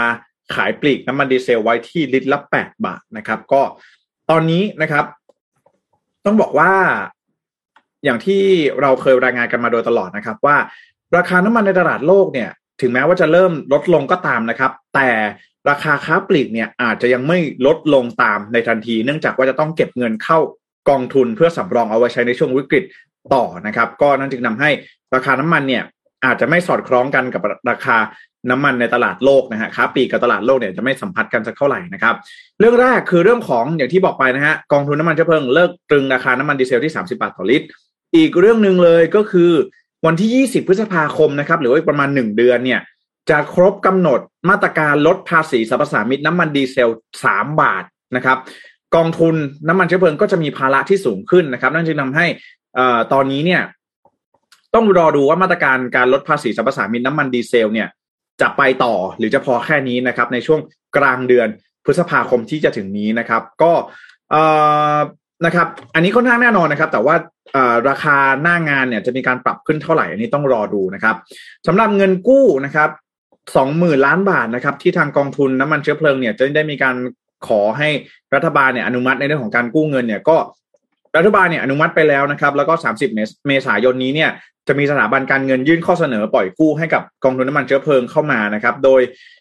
สำนักงงานบริหารหนี้สาธารณะกระทรวงการคลังนะครับ แล้วก็สภาพัฒน์เนี่ยได้มีการช่วยยืนยันกับทางสถาบันการเงินว่ากองทุนน้ำมันเชื้อเพลิงนะครับอยู่ภายใต้การดูแลของรัฐบาลนะครับ จึงทำให้เกิดความมั่นใจว่าเงินกู้ก้อนแรกนะครับสองหมื่นล้านบาทเนี่ยจะสามารถช่วยเพิ่มสภาพคล่องให้กับกองทุนน้ำมันเชื้อเพลิงได้นะครับ ในการดูแลแล้วก็รักษาเสถียรภาพของราคาพลังงานในประเทศนะครับ หลังจากนั้นเนี่ย เดือนพฤษภาคมแล้วก็เดือนมิถุนายนเนี่ยจะมีการกู้เงินเพิ่มอีกหนึ่งหมื่นล้านบาทนะครับเดือนละหนึ่งหมื่นหนึ่งหมื่นล้านบาทก็จะรวมเป็นเงินที่จะกู้เนี่ยทั้งสิ้นสี่หมื่นล้านบาทด้วยกันนะครับ ก็ต้องบอกก่อนว่าตั้งแต่วันที่หนึ่งพฤษภาคมเป็นต้นไปนะครับ ก็จะไม่ได้ไม่ได้ถึงขั้นกับปล่อยลอยตัวเลยนะครับ ว่าเออเลิกตรึงราคาแล้วจะให้ราคามันดีดกลับขึ้นไปเลยนะครับ เพราะว่ารัฐบาลหรือว่ากองทุนน้ำมันเชื้อเพลิงเนี่ยจะเปลี่ยนไปใช้วิธีอุดหนุน 50%จาก ปัจจุบันที่มีการตรึงราคาดีเซลไว้ไม่ให้เกิน 30 บาทต่อลิตร ก็จะเข้าไปตรึงราคาเข้าไปช่วยนะครับซับซิได้หรือว่าช่วยควักเงินชดเชยให้ลิตรละ 4 บาทนะครับ ตั้งแต่วันที่ 1 เป็นต้นไปนะ หลังจากนั้นเนี่ยนะครับก็จะทำให้ราคาน้ำมันเนี่ยค่อยๆ ทยอยปรับขึ้นนะครับ แล้วก็พูดง่ายๆว่าคนไทยเนี่ยจะไม่ได้ใช้น้ำมันดีเซลในราคา 30 บาทต่อลิตรอีกต่อไปนะครับ แล้วก็ต้องรอดูว่า ภาษีสรรพสามิตเนี่ยตอนนี้ที่อยู่ที่ 3 บาทเนี่ยจะกลับมาอยู่ที่ 5.99 บาทต่อลิตรอีกหรือไม่นะครับ ก็อาจจะยิ่งส่งผลทำให้ ราคาน้ำมันเนี่ยนะครับ ปรับตัวเพิ่มสูงขึ้นนะครับ แล้วก็อันนี้แหละนะครับ ก็จะถือว่าเป็นสิ่งที่จะเกิดขึ้นในเดือนพฤษภาคมที่จะถึงนี้นะครับที่พีเอ็มบอกว่าโอ้ยแซลมอน ราคาปรับเพิ่มขึ้นนะฮะตอนนี้เดือนหน้าหลายๆ สิ่งหลาย ๆ อย่างอาจจะปรับตัวเพิ่มสูงขึ้นอีกรอบหนึ่งนั่นเองนะครับ อืม เดือนหน้าเนี่ยถ้าน้ำมันดีเซลขึ้นจริง ๆ นะเขาบอกได้เลยสินค้าทุกอย่างที่เรากินเราใช้ขึ้นหมด ครับ เพราะว่าเครื่องจักรทุกหมดทั้งหมดใช้ดีเซลอยู่แล้ว ครับผมแล้วขึ้นทีนเท่าไหร่นะสามบาทหรอ ขึ้นอันนี้น่าจะน่าจะค่อยๆ ปล่อยฮะ เพราะว่าเขาจะอุดหนุนลดลงเนี่ย เหลือแค่สี่บาท แล้วก็ที่เหลือเนี่ย ก็จะค่อยๆ ให้มันลอยตัวขึ้นมาเรื่อยๆ ก็คิดว่า อย่างมากก็น่าจะสี่บาทไหมพี่ปิ๊กถ้าเกิดว่าเขาลดปัจจุบันเนี่ยสี่บาท เพราะปัจจุบันเนี้ยดีเซลวิ่งประมาณสามสิบสามเนาะสามสิบสามสามสี่จะประมาณใช่ไหมครับ ถ้าถ้าสามบาทสี่บาทก็คือสิบเปอร์เซ็นต์แปลว่าต้นทุนของน้ำมันเชื้อเพลิงเพิ่มขึ้นสิบเปอร์เซ็นโดยหลักนะครับ reflect ก็คือจะกระทบราคาสินค้าประมาณสามจุดห้าเปอร์เซ็นต์ทุกคือนึกสภาพว่าถ้ากระทบวัตถุดิบสามจุดห้าเปอร์เซ็นแล้วจะไปกระทบสิ่งที่ทำออกมาเสร็จแล้วกระทบกระทบราคาขายแล้วกระทบราคาขายแล้วครับสามจุดห้าเปอร์เซ็นต์ คือคือมันจะมีมันจะมีโครงสร้างราคาอยู่ อืกระทบราคามะม่วง กระทบราคาข้าวเหนียว แล้วกระทบราคาข้าวเหนียวมะม่วง มันจะออกมาเป็นโอ้โหทีหนักเลยใช่ไหมคะหรือว่ามันหนักมาตั้งแต่ก่อนหน้านี้แล้วคะก่อนหน้านี้แล้วโอ้โหนี่มิลลิมิลลิอามามามามาคุยเรื่องโคเชล่ากันเดียวกับแจ็คว่ามาโคเชล่าคืออะไรครับ หลายคนจะไม่รู้อะโคเชล่านะครับ เป็นอ่าบอกก่อนว่า จริงๆแล้วที่ที่ คนใครอาจจะหลายๆคนอาจจะไม่ใช่แฟนคอนเสิร์ตเนาะอันนี้เราบอกก่อนคอนเสิร์ตมีอยู่สองประเภทหลัก ๆ เลยนะครับอย่างแรกเลยคือทัวร์นะครับ ทัวร์เนี่ยจะเป็นของศิลปินคนนั้นเลยเนาะเดินทางไปทัวร์ตามที่ต่างๆนะครับถ้าเป็นศิลปินไทยอาจจะเป็นการไปทัวร์ต่างจังหวัดบ้างนะครับ ไปเชียงใหม่ไปอีสานไปภาคใต้อะไรอย่างนี้เนาะอันนี้ก็เป็นศิลปินเดี่ยว Pink in your area อ่าอะไรแบบนี้นะฮะหรือว่าเป็นลิงกินพาร์คเป็นโคลด์เพลย์ที่มาเมืองไทยบรูโนมาร์สอะไรแบบนี้นะฮะอันนี้ก็คือเป็นการทัวร์นะครับเป็นของศิลปินเดี่ยวแต่ว่าโคเชล่าเนี่ย ถือว่าเป็นเทศกาลดนตรีนะครับ เทศกาลดนตรีก็นั่นแหละนะฮะเทศกาลนะฮะก็จะมีศิลปินมากหน้าหลายตานะครับ เข้ามาเอ่อโชว์แสดงกันนะครับ ก็ไปเล่นคนหในนึ่งที่เดียวกันอ่าอ่า อาจจะมีหลายเวที แต่ว่าเล่นในงานเดียวกันแบบนี้นะฮะคนหนึ่งก็อาจจะสักสิบห้านาทีครึ่งชั่วโมงอะไรอย่างนี้ก็แล้วแต่ก็จะดีลกันมายังไงนะ ถ้าเอ่อศิลปินเยอะก็อาจจะเวลาอาจจะน้อยหน่อยอะไรอย่างนี้นะครับ แต่ว่า หลายๆคนอาจก็จะเป็นคนละสไตล์กันเนาะคือถ้าเป็นทัวร์เนี่ยก็คือได้โอ้เต็มที่เลยนะฮะกับศิลปินทั้งอัลบั้มทั้งอะไรก็ว่าไปแต่ถ้าเป็นเทศกาลดนตรีเนี่ยก็อาจจะแบบโอเคได้มาดูศิลปินที่หลากหลายนะครับ แล้วก็ดูเฉพาะเพลงที่เออเป็นเพลงดัง ๆ เพลงเด็ดๆของศิลปินอ่าเอาไฮไลท์ของแต่ละคนเอาเพลงเพลงอ่าเพลงเด่นมาครับก็โคเชล่านะครับ ชื่อจริงๆเนี่ยชื่อเต็มจริง ๆ เขาชื่อว่า The Coachella Valley Music and Arts Festival นะครับ ก็จริงๆ ถือว่าเป็นเทศกาลดนตรี และก็ศิลปะโคเชล่า Valley นั่นเองนะครับ โดยทั่วไปก็จะเรียกกันว่าโคเชล่าหรือว่าเทศกาลโคเชล่านะครับ ก็ถือว่าเป็นการเป็นเทศกาลดนตรีที่จัดเป็นประจำทุกปีนะครับที่ Empire Polo Club ในเมืองอินดิโอมลรัฐแคลิฟอร์เนีย ประเทศสหรัฐอเมริกานะครับ แล้วก็ถือว่าเป็นที่ตั้งดังกล่าวเนี่ยถือว่าเป็นส่วนหนึ่งของทะเลทรายโคโลราโดนะครับกิจกรรมที่เอ่อเป็นกิจกรรมใหญ่ทางด้านดนตรีที่เกิดขึ้นนะครับ แล้วก็เปรียบเสมือนกับ Oasis เนาะคือเหมือนตั้งอยู่บน กลางทะเลทรายแล้วก็อยู่ดีมีการจัดงานเทศกาลดนตรีอะไรแบบนี้นะครับ ก็เกิดขึ้นครั้งแรกในปี 1999 นะครับ โดย Paul Tollett แล้วก็ Rick Van Santen นะครับ ก็ดำเนินงานโดยนามของ Golden Voice นะครับ ซึ่งเป็นบริษัทในการจัดเทศกาลดนตรีอะไรแบบนี้นะครับ ก็ถามว่าทำไมมันถึงได้รับความนิยมทำไมถึงได้รับถือว่าเป็นเทศกาลดนตรีระดับ top ๆของโลกนะครับ ก็ต้องบอกว่าเราต้องอย่าลืมนะฮะว่า แคลิฟอร์เนียเนี่ยถือว่าเป็นรัฐแห่งอุตสาหกรรมบันเทิงนะครับ แล้วก็เทศกาลดนตรีต่างๆ ที่เกิดขึ้นในแคลิฟอร์เนียเนี่ยก็จะถือว่าเป็นเทศกาลดนตรีที่มันได้รับความยอมรับนะครับ จากทั่วทุกมุมโลกเพราะว่าแน่นอนนะฮะบริษัทดนตรีเอ่อ music promoter ต่างๆเนี่ยอยู่ในแคลิฟอร์เนียเกือบทั้งหมดเลยนะครับ แล้วก็ถือว่าเป็นอีกหนึ่งรัฐเลยที่ขึ้นชื่อเรื่องของการจัดอุตสาหกรรมอ่าบันเทิงนั่นเองนะครับ แล้วก็ตั้งแต่ปี 1999 นะครับ ก็มีการ ปรับรูปแบบการแสดงมาต่างๆ เยอะแยะมากมายนะครับ ตั้งแต่ในปีมีการเพิ่มนะครับ เวทีขนาดเล็กต่างๆนะครับ เวที Oasis เอเวทีโมฮาวีเต็นนะครับซาฮาราเต็นต่างๆ ก็คือมีการเพิ่มเวทีเข้ามาบ้างนะครับ แต่ว่าเวทีหลักๆเนี่ยก็คือเวทีโคเชล่านะครับแล้วก็ outdoor theater นะครับ ซึ่งเป็นเวทีหลักๆแล้วก็เวเวทีที่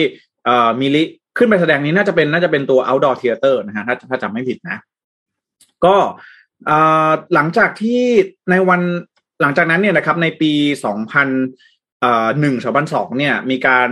เพิ่มเวลาการจัดงานมาเป็น2วันนะครับ แล้วก็ในปี2007ก็ปรับมาเป็น3วันนะครับ แล้วก็ในปี2012เนี่ยก็มีการฟิกซ์วันในการจัดก็คือ3วันนะครับของเดือนเมษายนนะฮะแล้วก็ในปัจจุบันนี้เป็น6วันแล้วนะครับ ก็ถือว่าเป็นอีกหนึ่งเทศกาลนะครับที่มี ผู้เข้าชมเนี่ยเยอะมากๆนะครับ แล้วก็ทำเงินได้มากที่สุดในสหรัฐแล้วก็ทั่วโลกด้วยนะครับ โดยในปี 2013 แล้วก็ 2015 เนี่ยนะครับทำสถิติใหม่ในแง่ของผู้ชมแล้วก็รายได้นะครับ แล้วก็ในปี 2017 มีผู้เข้าชมมากถึง 250,000 คนทำรายได้ไปถึง 114 ล้านเหรียญสหรัฐนะฮะ250,000 คนนี้เอ่อราชมังประมาณ4ราชมังนะครับสี่ห้าราชมังได้นะครับ ถ้าลองเทียบกันดูนะฮะเยอะมากแต่ว่ามันจัดหลายวันไง แล้วก็อาจจะมีหลายเวทีนะฮะก็อาจจะไม่ได้เป็นคนที่อยู่ในงานตลอดเวลาอาจจะมีเข้าออกบ้างอะไรบ้างนะครับ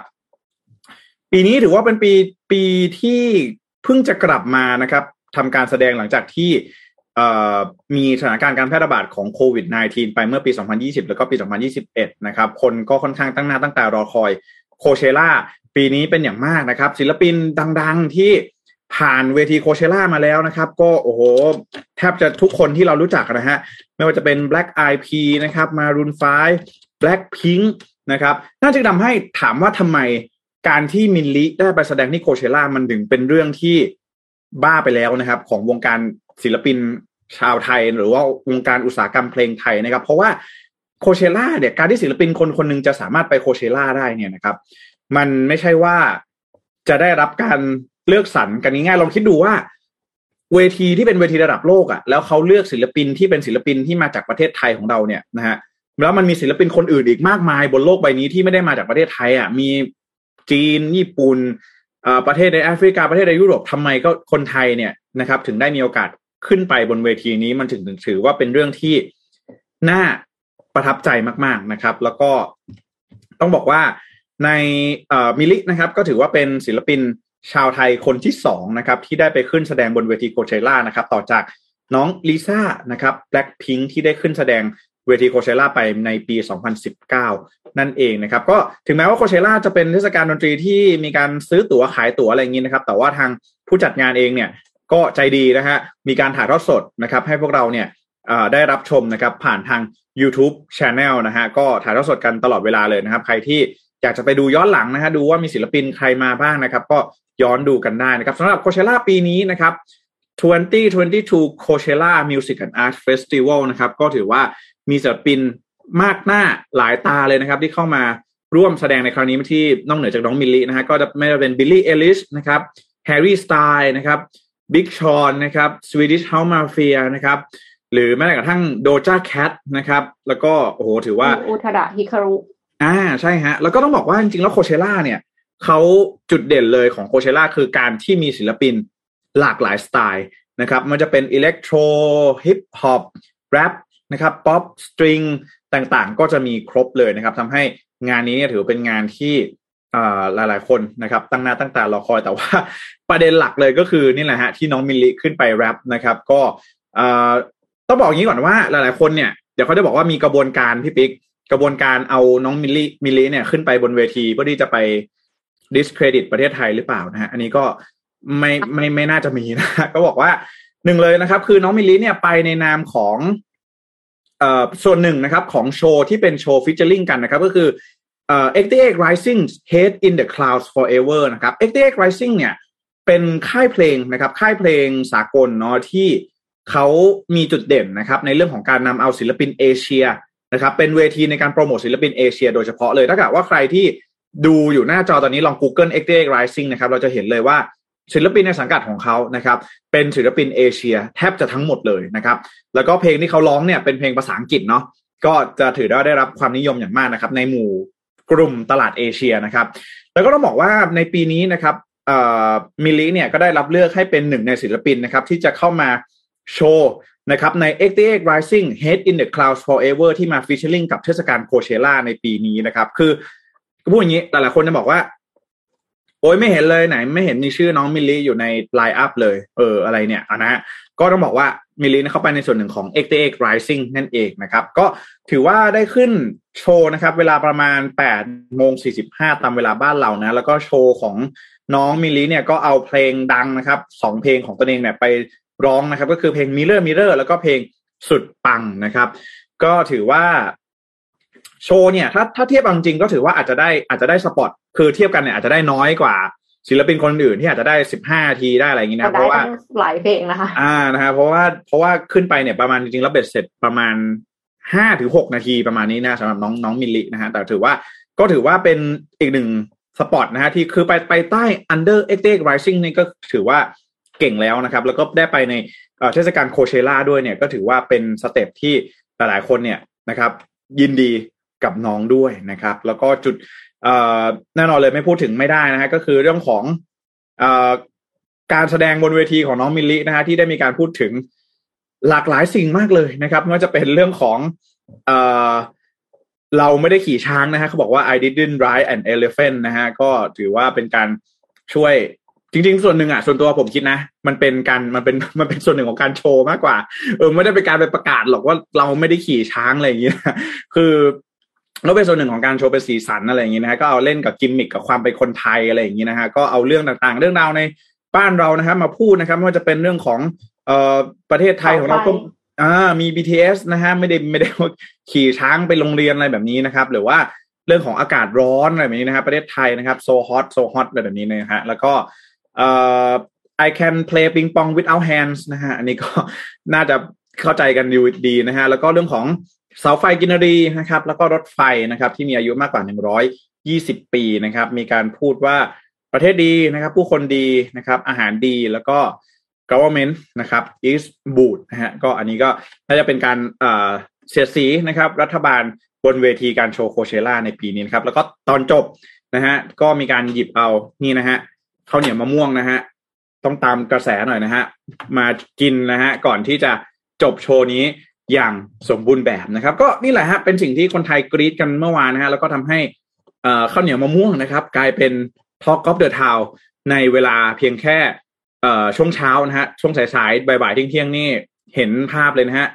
ข้าวเหนียวมะม่วงแม่วารีเอ่ยนะครับ หรือว่าร้านไหนก็ตามแต่นะครับ ถ้าจะหมดแรงกันไปตามๆกันร้านค้านะฮะก็ นี่มันมีขนาดภาพนี้ด้วยที่ฮะอะไม่จะพูดแบบมันมีพี่เอาภาพ Google Trend อ๋อที่คนเซิร์ชดูอะได้ว่าขึ้นมาดูสิ ว่ามันมีอิทธิพลแค่ไหนกับคนที่หาคำว่า Macro Sticky Rice b u r w i นะครับ อืมก็ก็บอกว่าถึงขนาดที่ว่าเอ่อประธานวิสาหกิจชุมชนผู้ผลิตมะม่วงส่งออกจังหวัดฉะเชิงเซานะฮะ คุณมานพแก้ววงนุกูลนะฮะ ก็ต้องออกมาเอ่อส่งนะฮะ กระเช้ามะม่วงนะครับ ไปขอบคุณน้องมิลลิถึงบ้านเลยนะฮะบอก เพื่อเป็นการขอบคุณนะฮะเพราะว่าก่อนหน้านี้เนี่ย ประเทศไทยของเราเนี่ยมีปัญหาเรื่องของมะม่วงล้นตลาดด้วยนะครับ แล้วก็ชาวสวนเนี่ยต้องเททิ้งกันเยอะมากๆเลยนะฮะแต่ก็อันนี้ไม่แน่ใจเหมือนกันว่า มันไม่แน่ใจว่ามันจะช่วยได้มากน้อยแค่ไหนนะ แต่เชื่อว่าในช่วงนี้เนี่ย ก็น่าจะช่วยก็ได้ในระดับหนึ่งเลยนะครับ ในช่วงที่ตอนนี้เนี่ยเดือนเมษายนก็ถือว่าเป็นช่วงที่ช่วงหน้ามะม่วงพีคเลยอ่าหน้ามะม่วงนะฮะ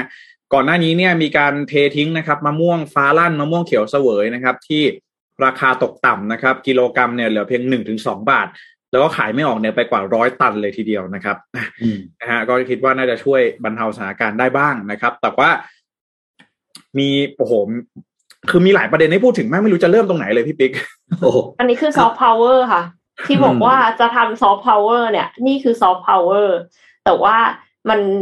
เรื่องการสนับสนุนก็อีกเรื่องหนึ่งเนาะคือมีมีคนเม้นบอกว่าได้อ่านไอ้ตรงที่บอกว่าถ้าขอทุนจากรัฐบาลไปอะ ต้องทำอะไรบ้างโอ้โหอ่าอ่าอ่ามีน้ำตามีมีมีแล้วแล้วก็รู้สึกว่า อืม เข้าใจค่ะ เข้าใจเราจะต้องแบบว่าผ่านกระบวนการยาวนานมากก่อนที่จะได้ทุนเราก็อืมจะได้เงินหลังจากที่กลับมาแล้วด้วย หลายเดือนด้วย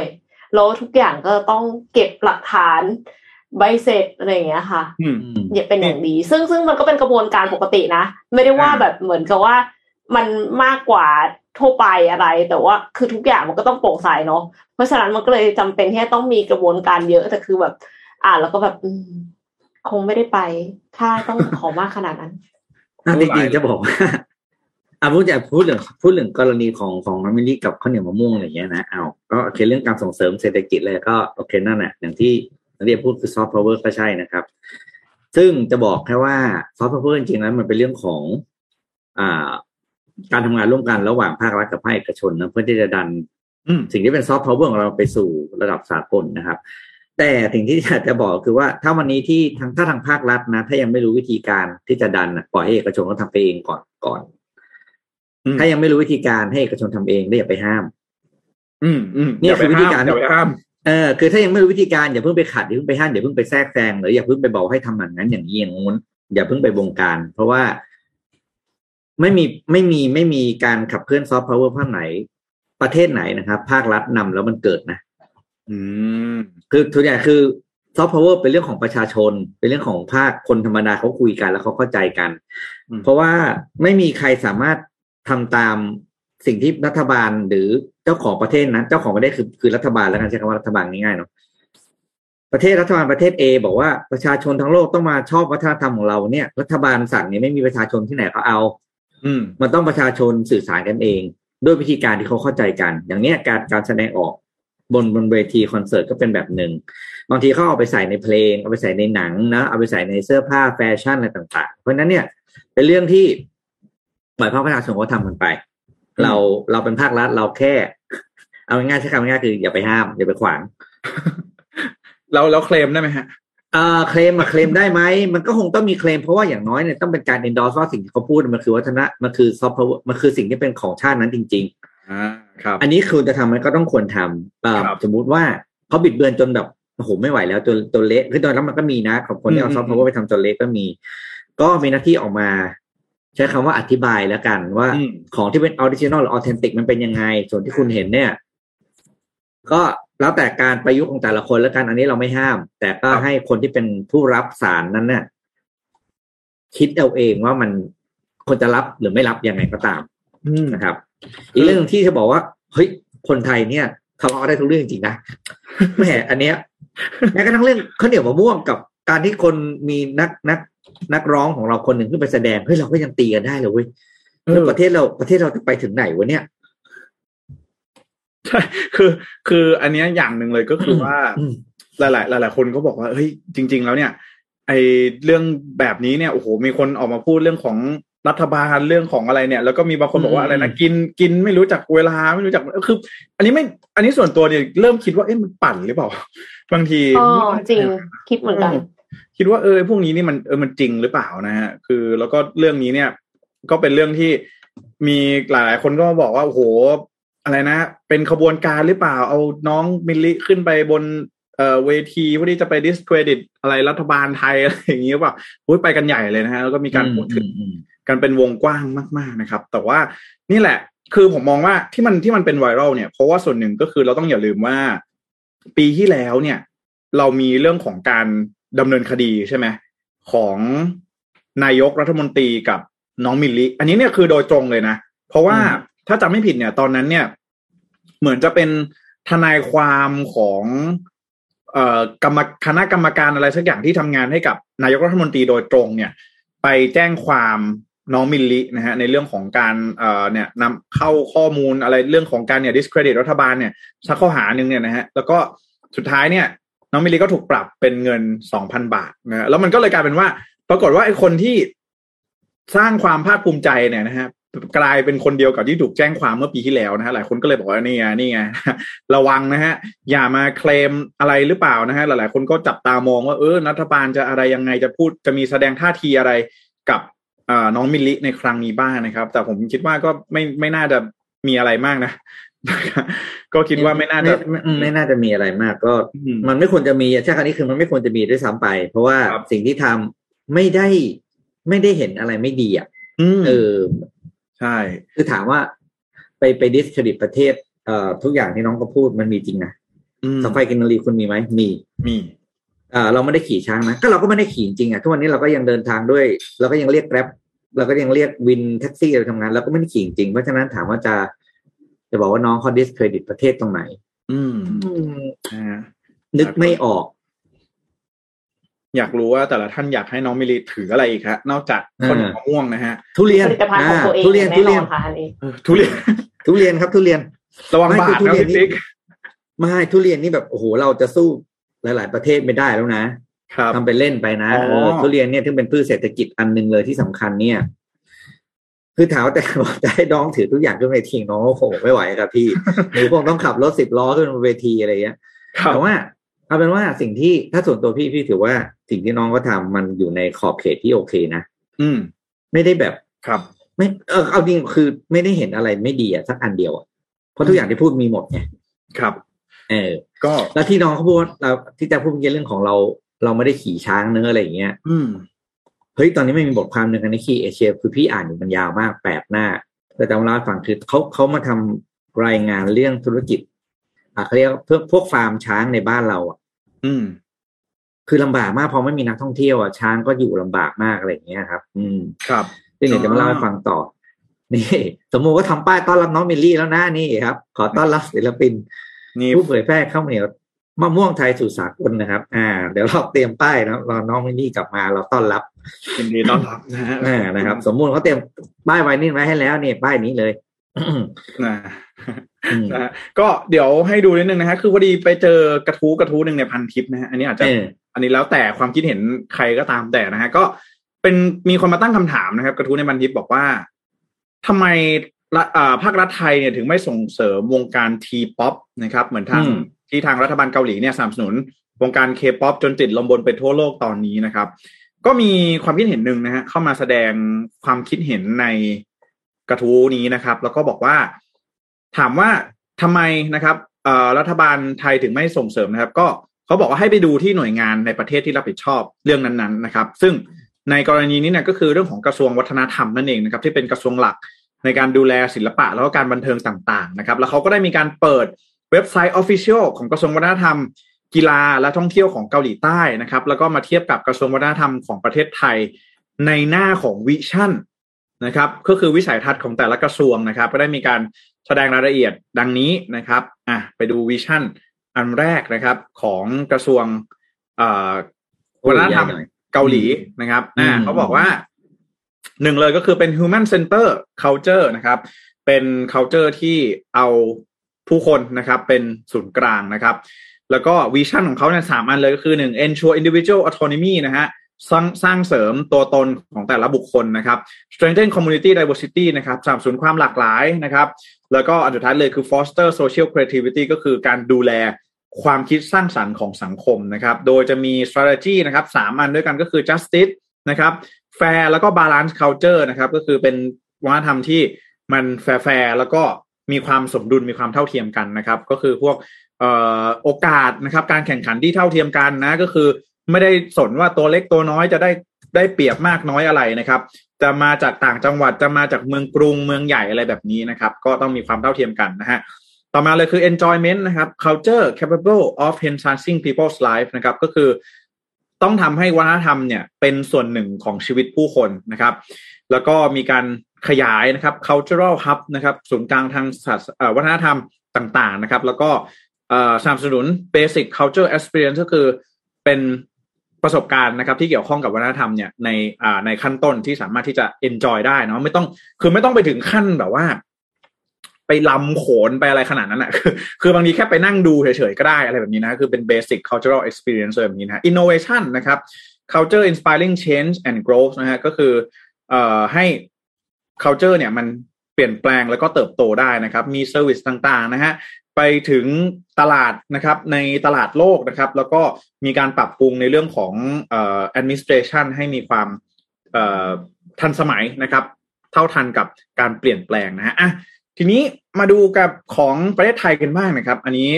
จะถามว่าเปรียบเทียบไหมถ้ามาขนาดนี้เราก็น่าจะเปรียบเทียบนิดนึงนะฮะอะไปดูกันว่าของประเทศไทยเขาว่าไงกันบ้างนะครับ นี้เป็นตัวอย่างเนาะนะครับ ของประเทศไทยนะฮะวิชั่นนะครับอ่าพันธกิจนะฮะ หนึ่งเลยนะครับ ก็คือเทิดทูนสถาบันชาติศาสนาพระมหากษัตริย์นะครับทำรุงทำนุบำรุงศาสนาศิลปะวัฒนธรรมให้มีการรักษาสืบทอดพัฒนาอย่างยั่งยืนนะครับ สร้างจิตสำนึกสร้างค่านิยมและวิถีชีวิตที่ดีงามในสังคมไทยนะครับ ส่งเสริมการพัฒนาต่อยอด ทุนทางวัฒนธรรมเพื่อเสริมสร้างมูลค่าเพิ่มทางเศรษฐกิจนะครับ จัดการศึกษาวิจัย บริหารจัดการองค์ความรู้ด้านศาสนาศิลปะและวัฒนธรรมนะครับห้าส่งเสริมและพัฒนาความสัมพันธ์ทางด้านวัฒนธรรมกับต่างประเทศเพื่อนำไทยสู่สากลนะฮะโดยยุทธศาสตร์เนี่ยหนึ่งเลยก็คือ พัฒนาคุณภาพและมาตรฐานในการอนุรักษ์และสืบทอดวัฒนธรรมนะครับสองคือเสริมสร้างคุณธรรมจริยธรรมค่านิยม และความเป็นไทยนะฮะสามส่งเสริมอุตสาหกรรมวัฒนธรรมเชิงสร้างสรรค์เพื่อสร้างมูลค่าเพิ่มทางเศรษฐกิจสี่พัฒนาคุณภาพและมาตรการการจัดการศึกษาวิจัย บริหารจัดการความรู้สร้างวัฒนธรรมด้านศาสนา ศิลปะวัฒนธรรมนะครับห้าพัฒนาศักยภาพการเสริมสร้างความสัมพันธ์เกียรติภูมิภาพลักษณ์ที่ดี เพื่อความเป็นเพื่อนำเป็นไทยสู่สากลนะครับหกคือพัฒนากลไกโดยระดับการบริหารจัดการ งานวัฒนธรรมนะครับ ก็ต้องมองว่าสามข้อหลักๆนะครับของของเกาหลีเนี่ยก็คือการความแฟร์การสร้างสมดุลนะครับ การทำให้วัฒนธรรมเป็นส่วนหนึ่งของชีวิตประจำวันนะครับ การสร้างสรรค์การส่งออกวัฒนธรรมไปทั่วโลกนะครับ แล้วก็นี่เป็นยุทธศาสตร์นะครับ ก็ถ้าหากว่าเราดูของประเทศไทยเนี่ยก็จะเห็นได้ว่ามันเป็นตามที่เราเนี่ยได้มีการระบุเอาไว้นะครับ ก็เป็นการส่งเสริมวัฒนธรรมไปสู่สากลเช่นเดียวกันนะครับ เราก็ต้องรอดูว่าเออนะฮะวิสัยทัศน์ หรือว่าวิชั่นแบบนี้เนี่ยนะฮะมันจะคือบางทีเนี่ยมันมันกว้างนะฮะพอมันกว้างเนี่ย มันอาจจะเอ่อไม่ครอบคลุมในการสนับสนุนในทุกๆ แง่มุมหรือเปล่าอะไรอย่างไรนะฮะอันนี้ก็ลองแสดงความคิดเห็นกันเข้ามาได้นะฮะเชื่อว่าในอนาคตเนี่ยนะครับ ถ้าหากว่าน้องมิลลิจะไปโคเชล่าอีกนะฮะปีหน้านะฮะเราจะได้ได้ค่าตั๋วได้อะไรจากทางกระทรวงวัฒนธรรมเนี่ยอาจจะไม่ต้องเขียน memo เขียนชื่อโครงการไม่ต้องขอ bidding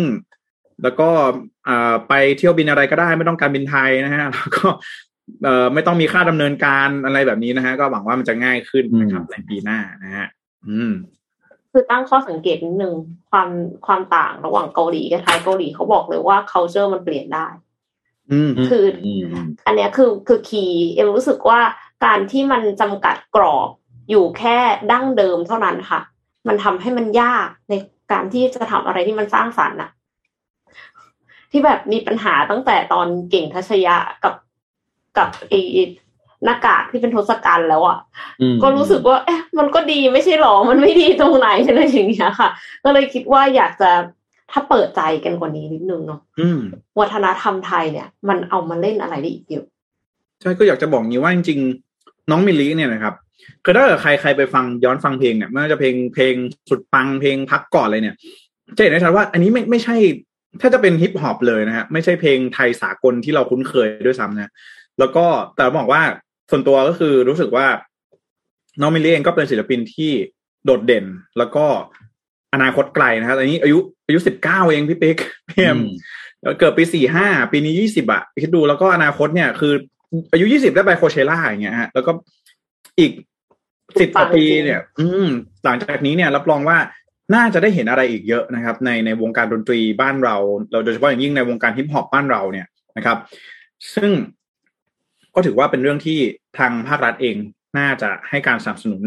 นะครับ ในว่าจะเป็นฮิปฮอป T-pop ต่าง ๆ เนี่ยเออถ้าถ้าสนับสนุนแบบไม่รู้ว่าต้องสนับสนุนยังไง ปล่อยเขาปล่อยเขาอยู่อย่างอิสระโอเคอย่าอย่าอย่าอย่าเดี๋ยวมันจะไปไม่ถึงไหนเพราะการสนับสนุนเนี่ย อืมเดี๋ยวเขาจะบอกว่าให้ให้เอาเสียงระนาดเข้าไปในเพลงหน่อยอะไรแบบนี้ป่ะไม่พี่บอกงี้เลยอ้าวพี่นี่พูดแบบพูดแบบอันนี้แบบในมุมธุรกิจนะครับพูดแบบครับมุมธุรกิจแล้วกัน เงินสนับสนุนจากภาครัฐ ยังไงก็ไม่มีทางเทียบเท่าจำนวนเงินที่คุณจะได้จากระดับสากล ครับ ถ้าคุณจะเลือกเงินสนับสนุนภาครัฐสมมติว่าจะได้สักตีซะว่าตีซะว่านะล้านบาทสมมติเนี่ยสุดๆเลยนะสมมตินะ ล้านบาทนี่ยังไงก็สู้เงินที่คุณได้จากคนดูระดับสากลไม่ได้ ถ้าคุณบอกจะต้องเลือกแบบโอ้โหเอาตังค์มากกว่ากันในสมมตินะอันนี้แบบพูดแบบศิลปินทั่วๆไปที่จะเลือกนะ อืม เออโนผมอย่าไปรับอีกอย่างหนึ่งก็คือการบางทีอาจจะเกี่ยวข้องกับเนี่ยแหละ พี่เบกเรื่องของการเอ่อเจาะตลาดใหม่ๆอะไรอย่างนี้ด้วยเนาะภาคเอกชนนี่น่าจะทำได้ได้ดีกว่านะดีกว่าครับ ดีกว่า อันนี้พี่เราก็เห็นนะทุกอย่างถ้าเอกชนนำหน้ารัฐอยู่แล้วรัฐเป็นแค่ผู้อำนวยความสะดวกเท่านั้น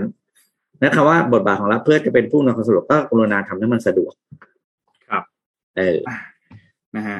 ก็ถือว่าเป็นอีกหนึ่ง Talk of the Town นะฮะเมื่อวานนี้นะฮะใช่ก็มีหลายประเด็นมากให้เราได้พูดถึงนะครับ นี่ถือว่าเป็นอีกหนึ่ง แต่ว่าจริงๆ อยากจะขอแสดงความยินดีกับน้องมิลลิด้วยนะครับใช่ที่ได้ใช่รับโอกาสในการไปแสดงเวทีเทศกาลดนตรีระดับโลก แบบนี้นะครับ แล้วก็อะสมมติเอาป้ายไวนิลมาต้อนรับน้องหน่อยแล้วนะครับ เดี๋ยวน้องกลับบ้านวันไหนไม่รู้เราเตรียมป้ายต้อนรับละอืมครับ อีกทีก็เอาเป็นว่าไม่ว่าจะไม่ว่าคือคือส่วนตัวผมนะ ผมไม่ได้คาดหวังว่า เอ้ยมันจะต้องดังระดับโลกหรืออะไรขนาดนั้นนะแต่ถือว่าการแสดงนะครับ การการที่น้องได้มีโอกาสไปแสดงเนี่ย มันก็ทำให้เราได้เห็นว่าศิลปินชาวไทยเองนะครับ ก็ มีความสามารถนะฮะแล้วก็ได้รับการยอมรับจากชาวต่างชาติเช่นเดียวกันนะครับอืมขณะที่ไม่ว่าจะเป็นวัฒนธรรมไทยนะครับ การแสดงข้าวเหนียวมะม่วง หรือว่าเรื่องราวที่เกี่ยวข้องกับประเทศไทยต่างๆเนี่ยอันนี้ก็เป็นภาพสะท้อนที่ทำให้เราได้เห็นนะครับว่านี่ขนาดนะครับ เราทำกันเองแบบนี้นะฮะเราก็ยังสามารถมากันได้ไกลขนาดนี้นะครับ ในอนาคตถ้าหากว่าทุกสิ่งทุกอย่างพร้อมนะครับ เชื่อว่าน่าจะมีหนทางนะครับที่รัฐบาลเองอาจจะสามารถ ช่วยผลักดันให้ไปอีกระดับได้ถ้าหากว่าภาคเอกชนต้องการความช่วยเหลือจากทางภาครัฐนะครับ ก็หวังว่าภาครัฐเองจะเข้ามาสนับสนุนอย่างเต็มที่ในอนาคตถ้าหากว่ามีโอกาสนะครับ ยังไงก็ขอแสดงความยินดีกับน้องมิลิด้วยอีกครั้งหนึ่งนะครับ แล้วก็ขอขอบคุณที่ทำให้พ่อค้าแม่ขายนะครับรายเดอร์เมื่อวานนี้นะครับ ได้งานทำกันคึกคักมาก ๆนะครับสำหรับตลาดค้าข้าวเหนียวมะม่วงกระดาษค้ามะม่วงข้าวเหนียวมูลอะไรแบบนี้นะฮะก็ ขอขอบพระคุณด้วยจริง ๆ นะครับ ยังไงก็ขอเป็นกำลังใจให้นะครับ สร้างสรรค์ผลงานที่ดีๆ แบบนี้ต่อแล้วไปก็เป็นกำลังใจให้คนที่มีมิลลิเป็นไอดอลด้วยนะคะครับคือคือเชื่อว่าจริง ๆ แล้วมิลลิเนี่ยคงผ่านอะไรมาเยอะอืมไม่ใช่ว่าสามารถไปยืนอยู่ตรงนั้นได้แบบเหมือนกับว่าฉันนึกอยากจะเป็นนักร้อง ฉันก็ไปประกวดหนึ่งครั้งแล้วฉันก็ได้มันไม่ใช่ เพราะฉะนั้นเนี่ยคือใครก็ตามเนี่ยที่อยากจะไปยืนอยู่จุดนั้นเนี่ย คือคุณต้องแบบแสดงให้ทุกคนเห็นว่านอกจากศักยภาพแล้วเนี่ย มีความตั้งใจจริงหรือเปล่าและพร้อมรับแรงกระแทกทุกครั้งทุกอย่าง คือแค่แบบว่าไปประกวดโดนรีเจ็คไปประกวดโดนรีเจ็คไปประกวดโดนรีเจ็คตกรอบอีกแล้ว ตกรอบโดนกรรมการด่าอืม คุณรับได้หรือเปล่านะคะครับคือคุณพร้อมที่จะลุกขึ้นมาใหม่ทุกครั้งที่ล้มไหม แล้วคุณพร้อมอืมที่จะโดนกระแสมากมายก่ายกอง ทุกทิศทางไม่ว่าจะทั้งดีและไม่ดีหรือเปล่า เพราะฉะนั้นเนี่ย อันเนี้ยก็อยากจะให้ ทุกท่านที่มีลูกหลานหรือว่าตัวเองเนี่ย มีเหมือนกับแรงบันดาลใจแบบเนี้ยค่ะ คือถ้าอยากจะไปแบบนี้ก็อย่าท้อต้องแบบ คือคือเราต้องเราต้องสู้ด้วย ไม่อย่างนั้นเนี่ย มันก็ยากมากๆนะคะ ที่จะไปถึงจุดนั้น เพราะฉะนั้นก็อยากจะให้มองเป็นแรงบันดาลใจ แล้วก็เราก็จะก้าวไปตามฝันของเราเหมือนกันค่ะ ครับ ก็ขอครบยังไงก็วันนี้นะฮะ คอมเมนต์เข้ามาได้นะครับ แสดงความคิดเห็นกันเข้ามาได้นะครับ หลังจากนี้นะ ก็ยังไงขอบคุณทุกท่านด้วยนะครับ ที่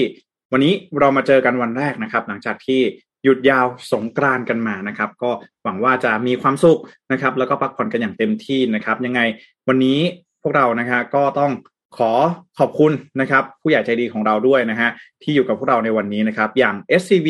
นะครับ ผู้สนับสนุนแสนใจดีของเรานะครับ แล้วก็ต้องขอขอบคุณ